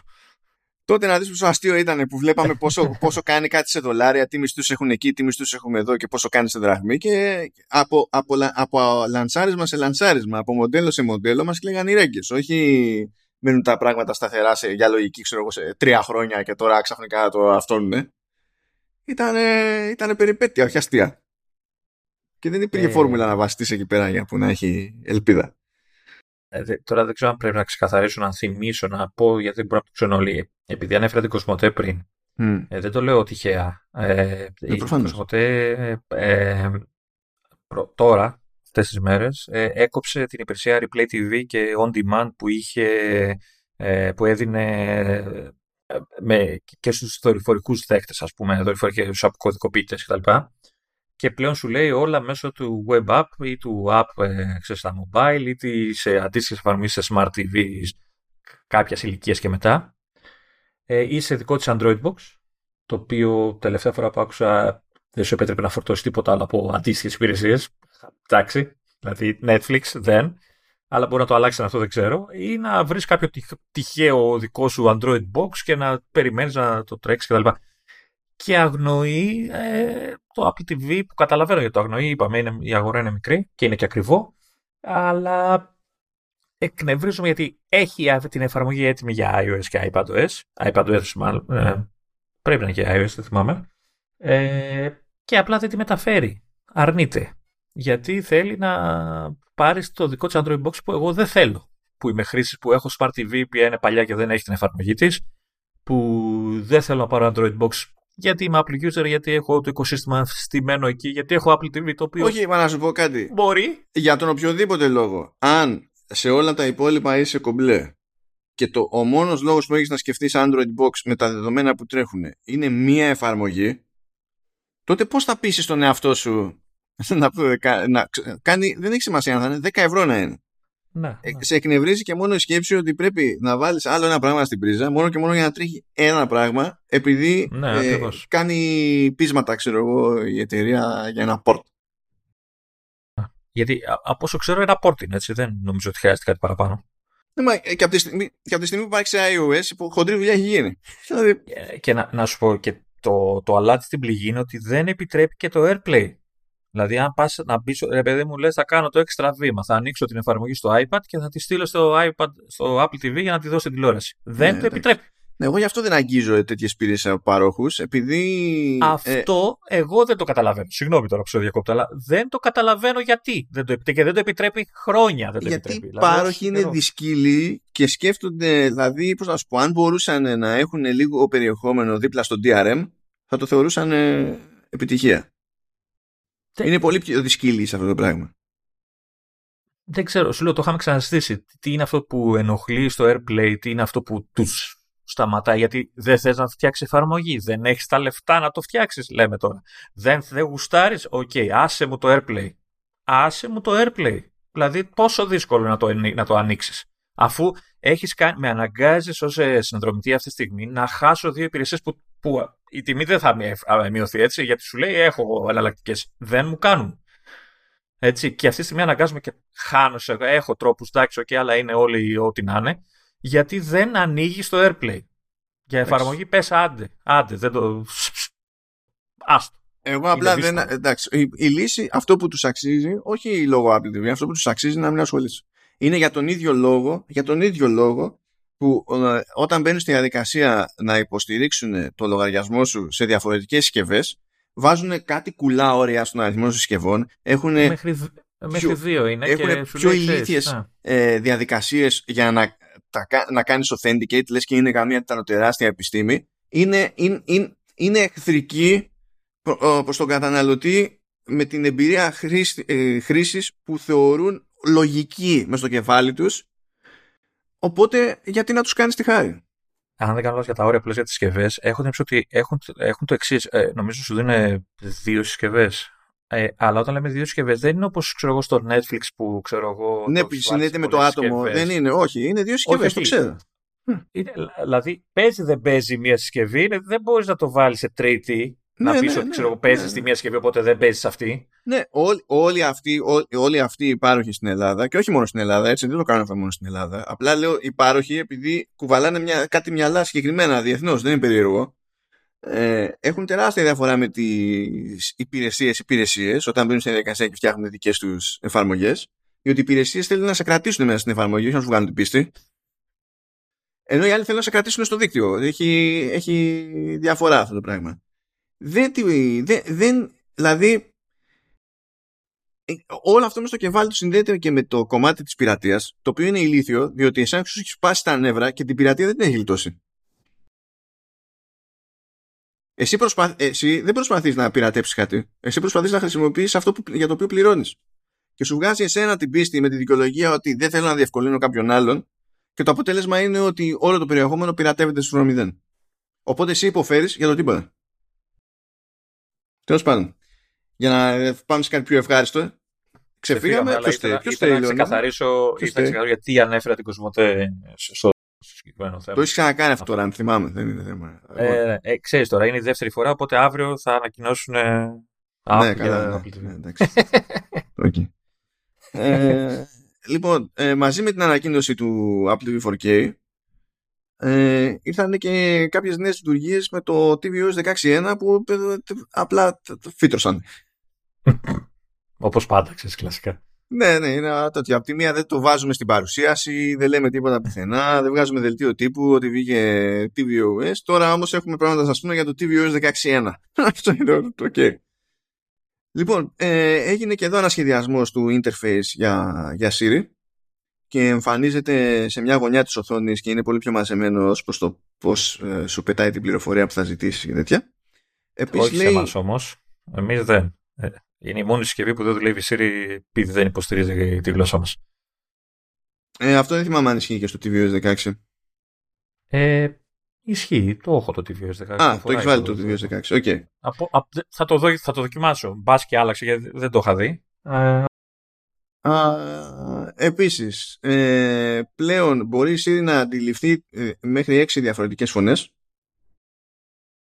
Οπότε μπορεί να αλλάζει, ε, να καταλαβαίνει δηλαδή για ποιο προφίλ πρόκειται και, και τα λοιπά.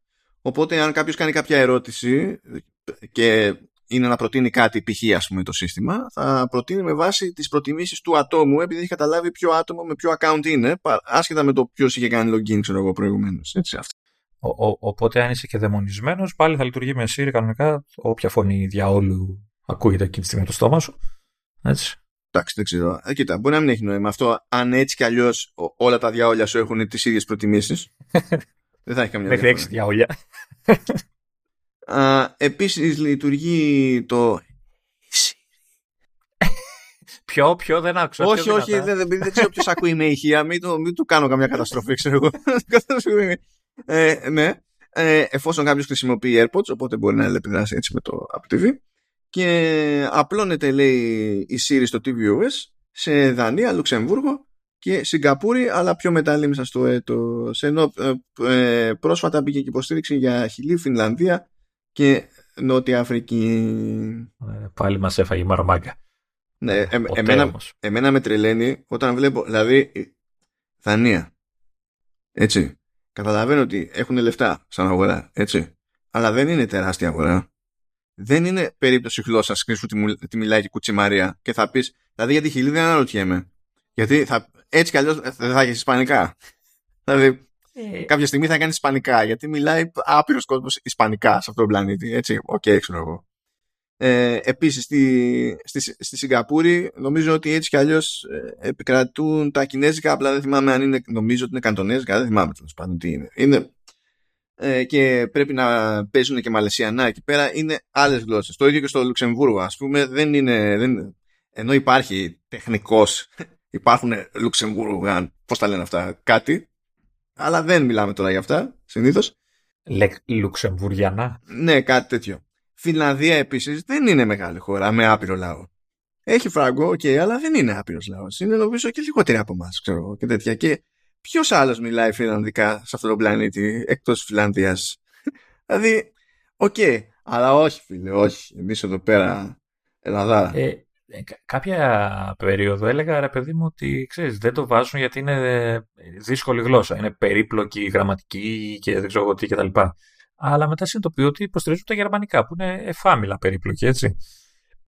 Και, και πραγματικά έχω καταλήξει στο συμπέρασμα ότι απλά δεν μας χωνεύουν. Τελεία. Ή μας έχουν ξεχάσει, δεν ξέρουν ότι υπάρχουμε. Ε, Τέλος πάντων, ναι, προκύπτουν και αυτά τα, τα νέα. Και κλείνει και ο κύκλος του Apple TV 4K. Τώρα, επειδή καθόμαστε και λέμε συμφέρει, δεν συμφέρει, κάνει, δείχνει τόσα λεφτά κτλ. Θα πείτε αυτό είναι. Ε, αυτό ισχύει και τα άλλα που είναι φθηνότερα. Εντάξει, εγώ πλέον είμαι σε μια φάση και νομίζω ότι είναι πιο εύκολο από ποτέ να σκεφτούμε όλοι έτσι. Είναι ότι ε, με, με εξαίρεση το να στριμάρετε κάτι ξέρω εγώ, από εφαρμογή που είναι πάνω στην ίδια τηλεόραση. Οπότε έτσι κι θα ανάψετε την ίδια τηλεόραση και θα κάνει την ίδια δουλειά. Απλά θα χρησιμοποιήσει το δίκτυο και θα κάψει λίγο παραπάνω από ό,τι θα έκαιγε για να προβάλλει ό,τι είναι να προβάλλει ε, αν, αν στριμάρατε από άλλη συσκευή, ξέρω εγώ, και δει από ξέρω εγώ, κονσόλες και τέτοια. Ε, εντάξει, καινούριες κιόλας, έτσι. Αξί, απλά αξίζει το έξοδο. Πάρτε ένα κάτι, ξέρω εγώ, γιατί θα, το, θα, θα καίει το πολύ 5 watt, ξέρω εγώ, το, το Apple TV. Και άμα... το, το, μόνο κακό με το Apple TV είναι ότι δεν μπορείς να του πεις πλήρως shutdown. Πρέπει να το βγάλεις την πρίζα, ξέρω εγώ, γιατί είναι πάντα σε standby. Τι σημασία έχει αυτό, αφού δεν καταναλώνει τίποτα ρε, αυτό. Εντάξει, λέμε για κάποιον που θέλει να κόψει και αυτό. Ρε, ρε όσο, είναι σε, όσο είναι σε stand-by μια κονσόλα, σχεδόν τόσο καταναλώνει σε load το Apple TV του απλά έκανε. ε, και, για το, και αυτό που για την ευκολία της εφαρμογής στην τηλεόραση. Εντάξει, και το Apple TV πλέον το ρυθμίζεις, πατά το κουμπάκι και τα ανάβει όλα μόνο του και όχι, άλλο, δεν το λέω για την ευκολία. Λέω ότι για το θέμα της κατανάλωσης. Αν κάποιος βλέπει από την εφαρμογή της τηλεόρασης, θα ανάψει έτσι κι αλλιώς τηλεόραση. Ακόμα και με το Apple TV θα ανάψει τηλεόραση. Εκτός Οπότε. Αν είναι τυφλό το σύστημα. Ναι, θα κάψει αυτό που είναι να κάψει τέλος πάντων. Έτσι. Και το Apple TV θα έρθει τεχνικώς, θα είναι κάτι που θα καίει έξτρα. Οπότε εκεί πέρα είναι debatable. Μπορεί να καίει λίγο, αλλά είναι debatable το όφελος. Αν όμως είστε σε τίποτα κονσόλες και πισιά και τέτοια, ε, δεν είναι. Δηλαδή είναι. Απλά, απλά για να γλιτώσετε ρεύμα γιατί έτσι όπως έχουμε γίνει είναι κλάφτα χαράλαβε. Anyway, αυτά θα σας αφήκουμε γιατί βγήκε τροφαντό αυτό. Ε, ήταν και, τα στη μέση. Με περιμένει και ξενύχτη. Οπότε κάπως πρέπει να τα προλάβω όλα αυτά. κόψε τα ραντ όλα. Τι να κόψω έτσι κι αλλιώς προσπαθώ να τερματίσω παιχνίδι μήπως και προλάβω αυριανό εμπάργκο αν και δεν το κόβω. Ναι. Και εγώ βγήκε το Plague Tale, είπα το περίμενα να το παίξω και αυτά και έχει διαλυθεί το πρόγραμμα. Έτσι λες, τι θες να κάνεις, ε, περίμενε δύο εβδομάδες τώρα να ηρεμήσεις. Εκείνο το πρόλαβα το, το embargo και έβγαλα και true ending κανονικά στη λήξη του embargo κτλ. Αυτό που δεν πρόλαβα ήταν το Mario Plus Rabbids γιατί αυτό θέλει πολλές ώρες το πράγμα και ήρθε, δηλαδή είναι, θέλει περισσότερες ώρες από το Plague Tale και ήρθε πιο αργά από το Plague Tale και λέω, hm, hm. απλά δεν ε, απλά είναι και ένα άλλο που τέλος πάντων τώρα που, ναι, την ώρα που θα βγαίνει αυτό το επεισόδιο Command OS δεν θα είναι η ώρα να πω ποιο είναι. τέλος πάντων ε, ε, υπάρχει και ένα άλλο που είναι και αυτό γαϊδούρι αλλά είχε κάπως τις μέρες μπροστά του και λέω μπορεί και να ψηλό προλάβω. Και αν δεν προλάβω τέλος πάντων θα χάσω μια μέρα παραπάνω, κάτι θα γίνει, θα βγει κοντά η φάση, κάτι, υπάρχει μια ελπίδα. Και η πλάκα είναι, είναι τέτοιο, είναι, είναι και open world. Και δεν το είχα κάνει στο πρόγραμμα. Και μου λένε, να, πάρε. Τώρα, τώρα απλά δεν έχεις πρόγραμμα. Τώρα ναι, τώρα είναι όλο, όλο χάος, όλο χάος. Ε, αυτά. Σας αφήνουμε. Καλή χώνεψη. Είπαμε, σε περίπτωση που είστε ανάμεσα σε 10 γενιάς iPad και το πιο πρόσφατο iPad Air, ε, δώστε εκεί πέρα πόσο είναι, 70 ευρώ παραπάνω. Ε, ίδιος πόνος στην, στην πραγματικότητα. Ε, αν σας έσφυγε το Apple TV 4K νομίζω ότι είναι σε καλή φάση το πράγμα πλέον. Ε, σφίγγει λιγότερο πια, εντάξει. Σφίγγει λιγότερο και είναι και τροφαντή αναβάθμιση, δεν είναι κάναμε το, το απόλυτα ελάχιστο ας πούμε, απλά για να πούμε ότι κάναμε ένα refresh. Ναι, να, να πω ότι την επόμενη εβδομάδα δεν το ξέρω, αλλά κόβω λίγο το κεφάλι μου ότι θα έχουμε πολλά follow-up για τα καινούργια μοντέλα, έτσι, από διάφορες λεπτομεριούς. Ε, καλά, έτσι ναι. πάει. Έτσι, έτσι πάει αυτό, έτσι πάει αυτό. Όλο και κάτι θα έχει φυτρώσει εξαναδάκι σε λεπτομέρεια. Επίσης θα έχεις σκάσει και τα, και τα, και το software, δεν θα έχω 24, δεν είπανε, τη Δευτέρα. Ναι, ναι, ναι. Οπότε ναι. Θα, θα, έχουμε και από αυτά. Ναι, OK. Okay. Αυτά. Καλή χαλάρωση και τα λέμε ξανά την ερχόμενη εβδομάδα.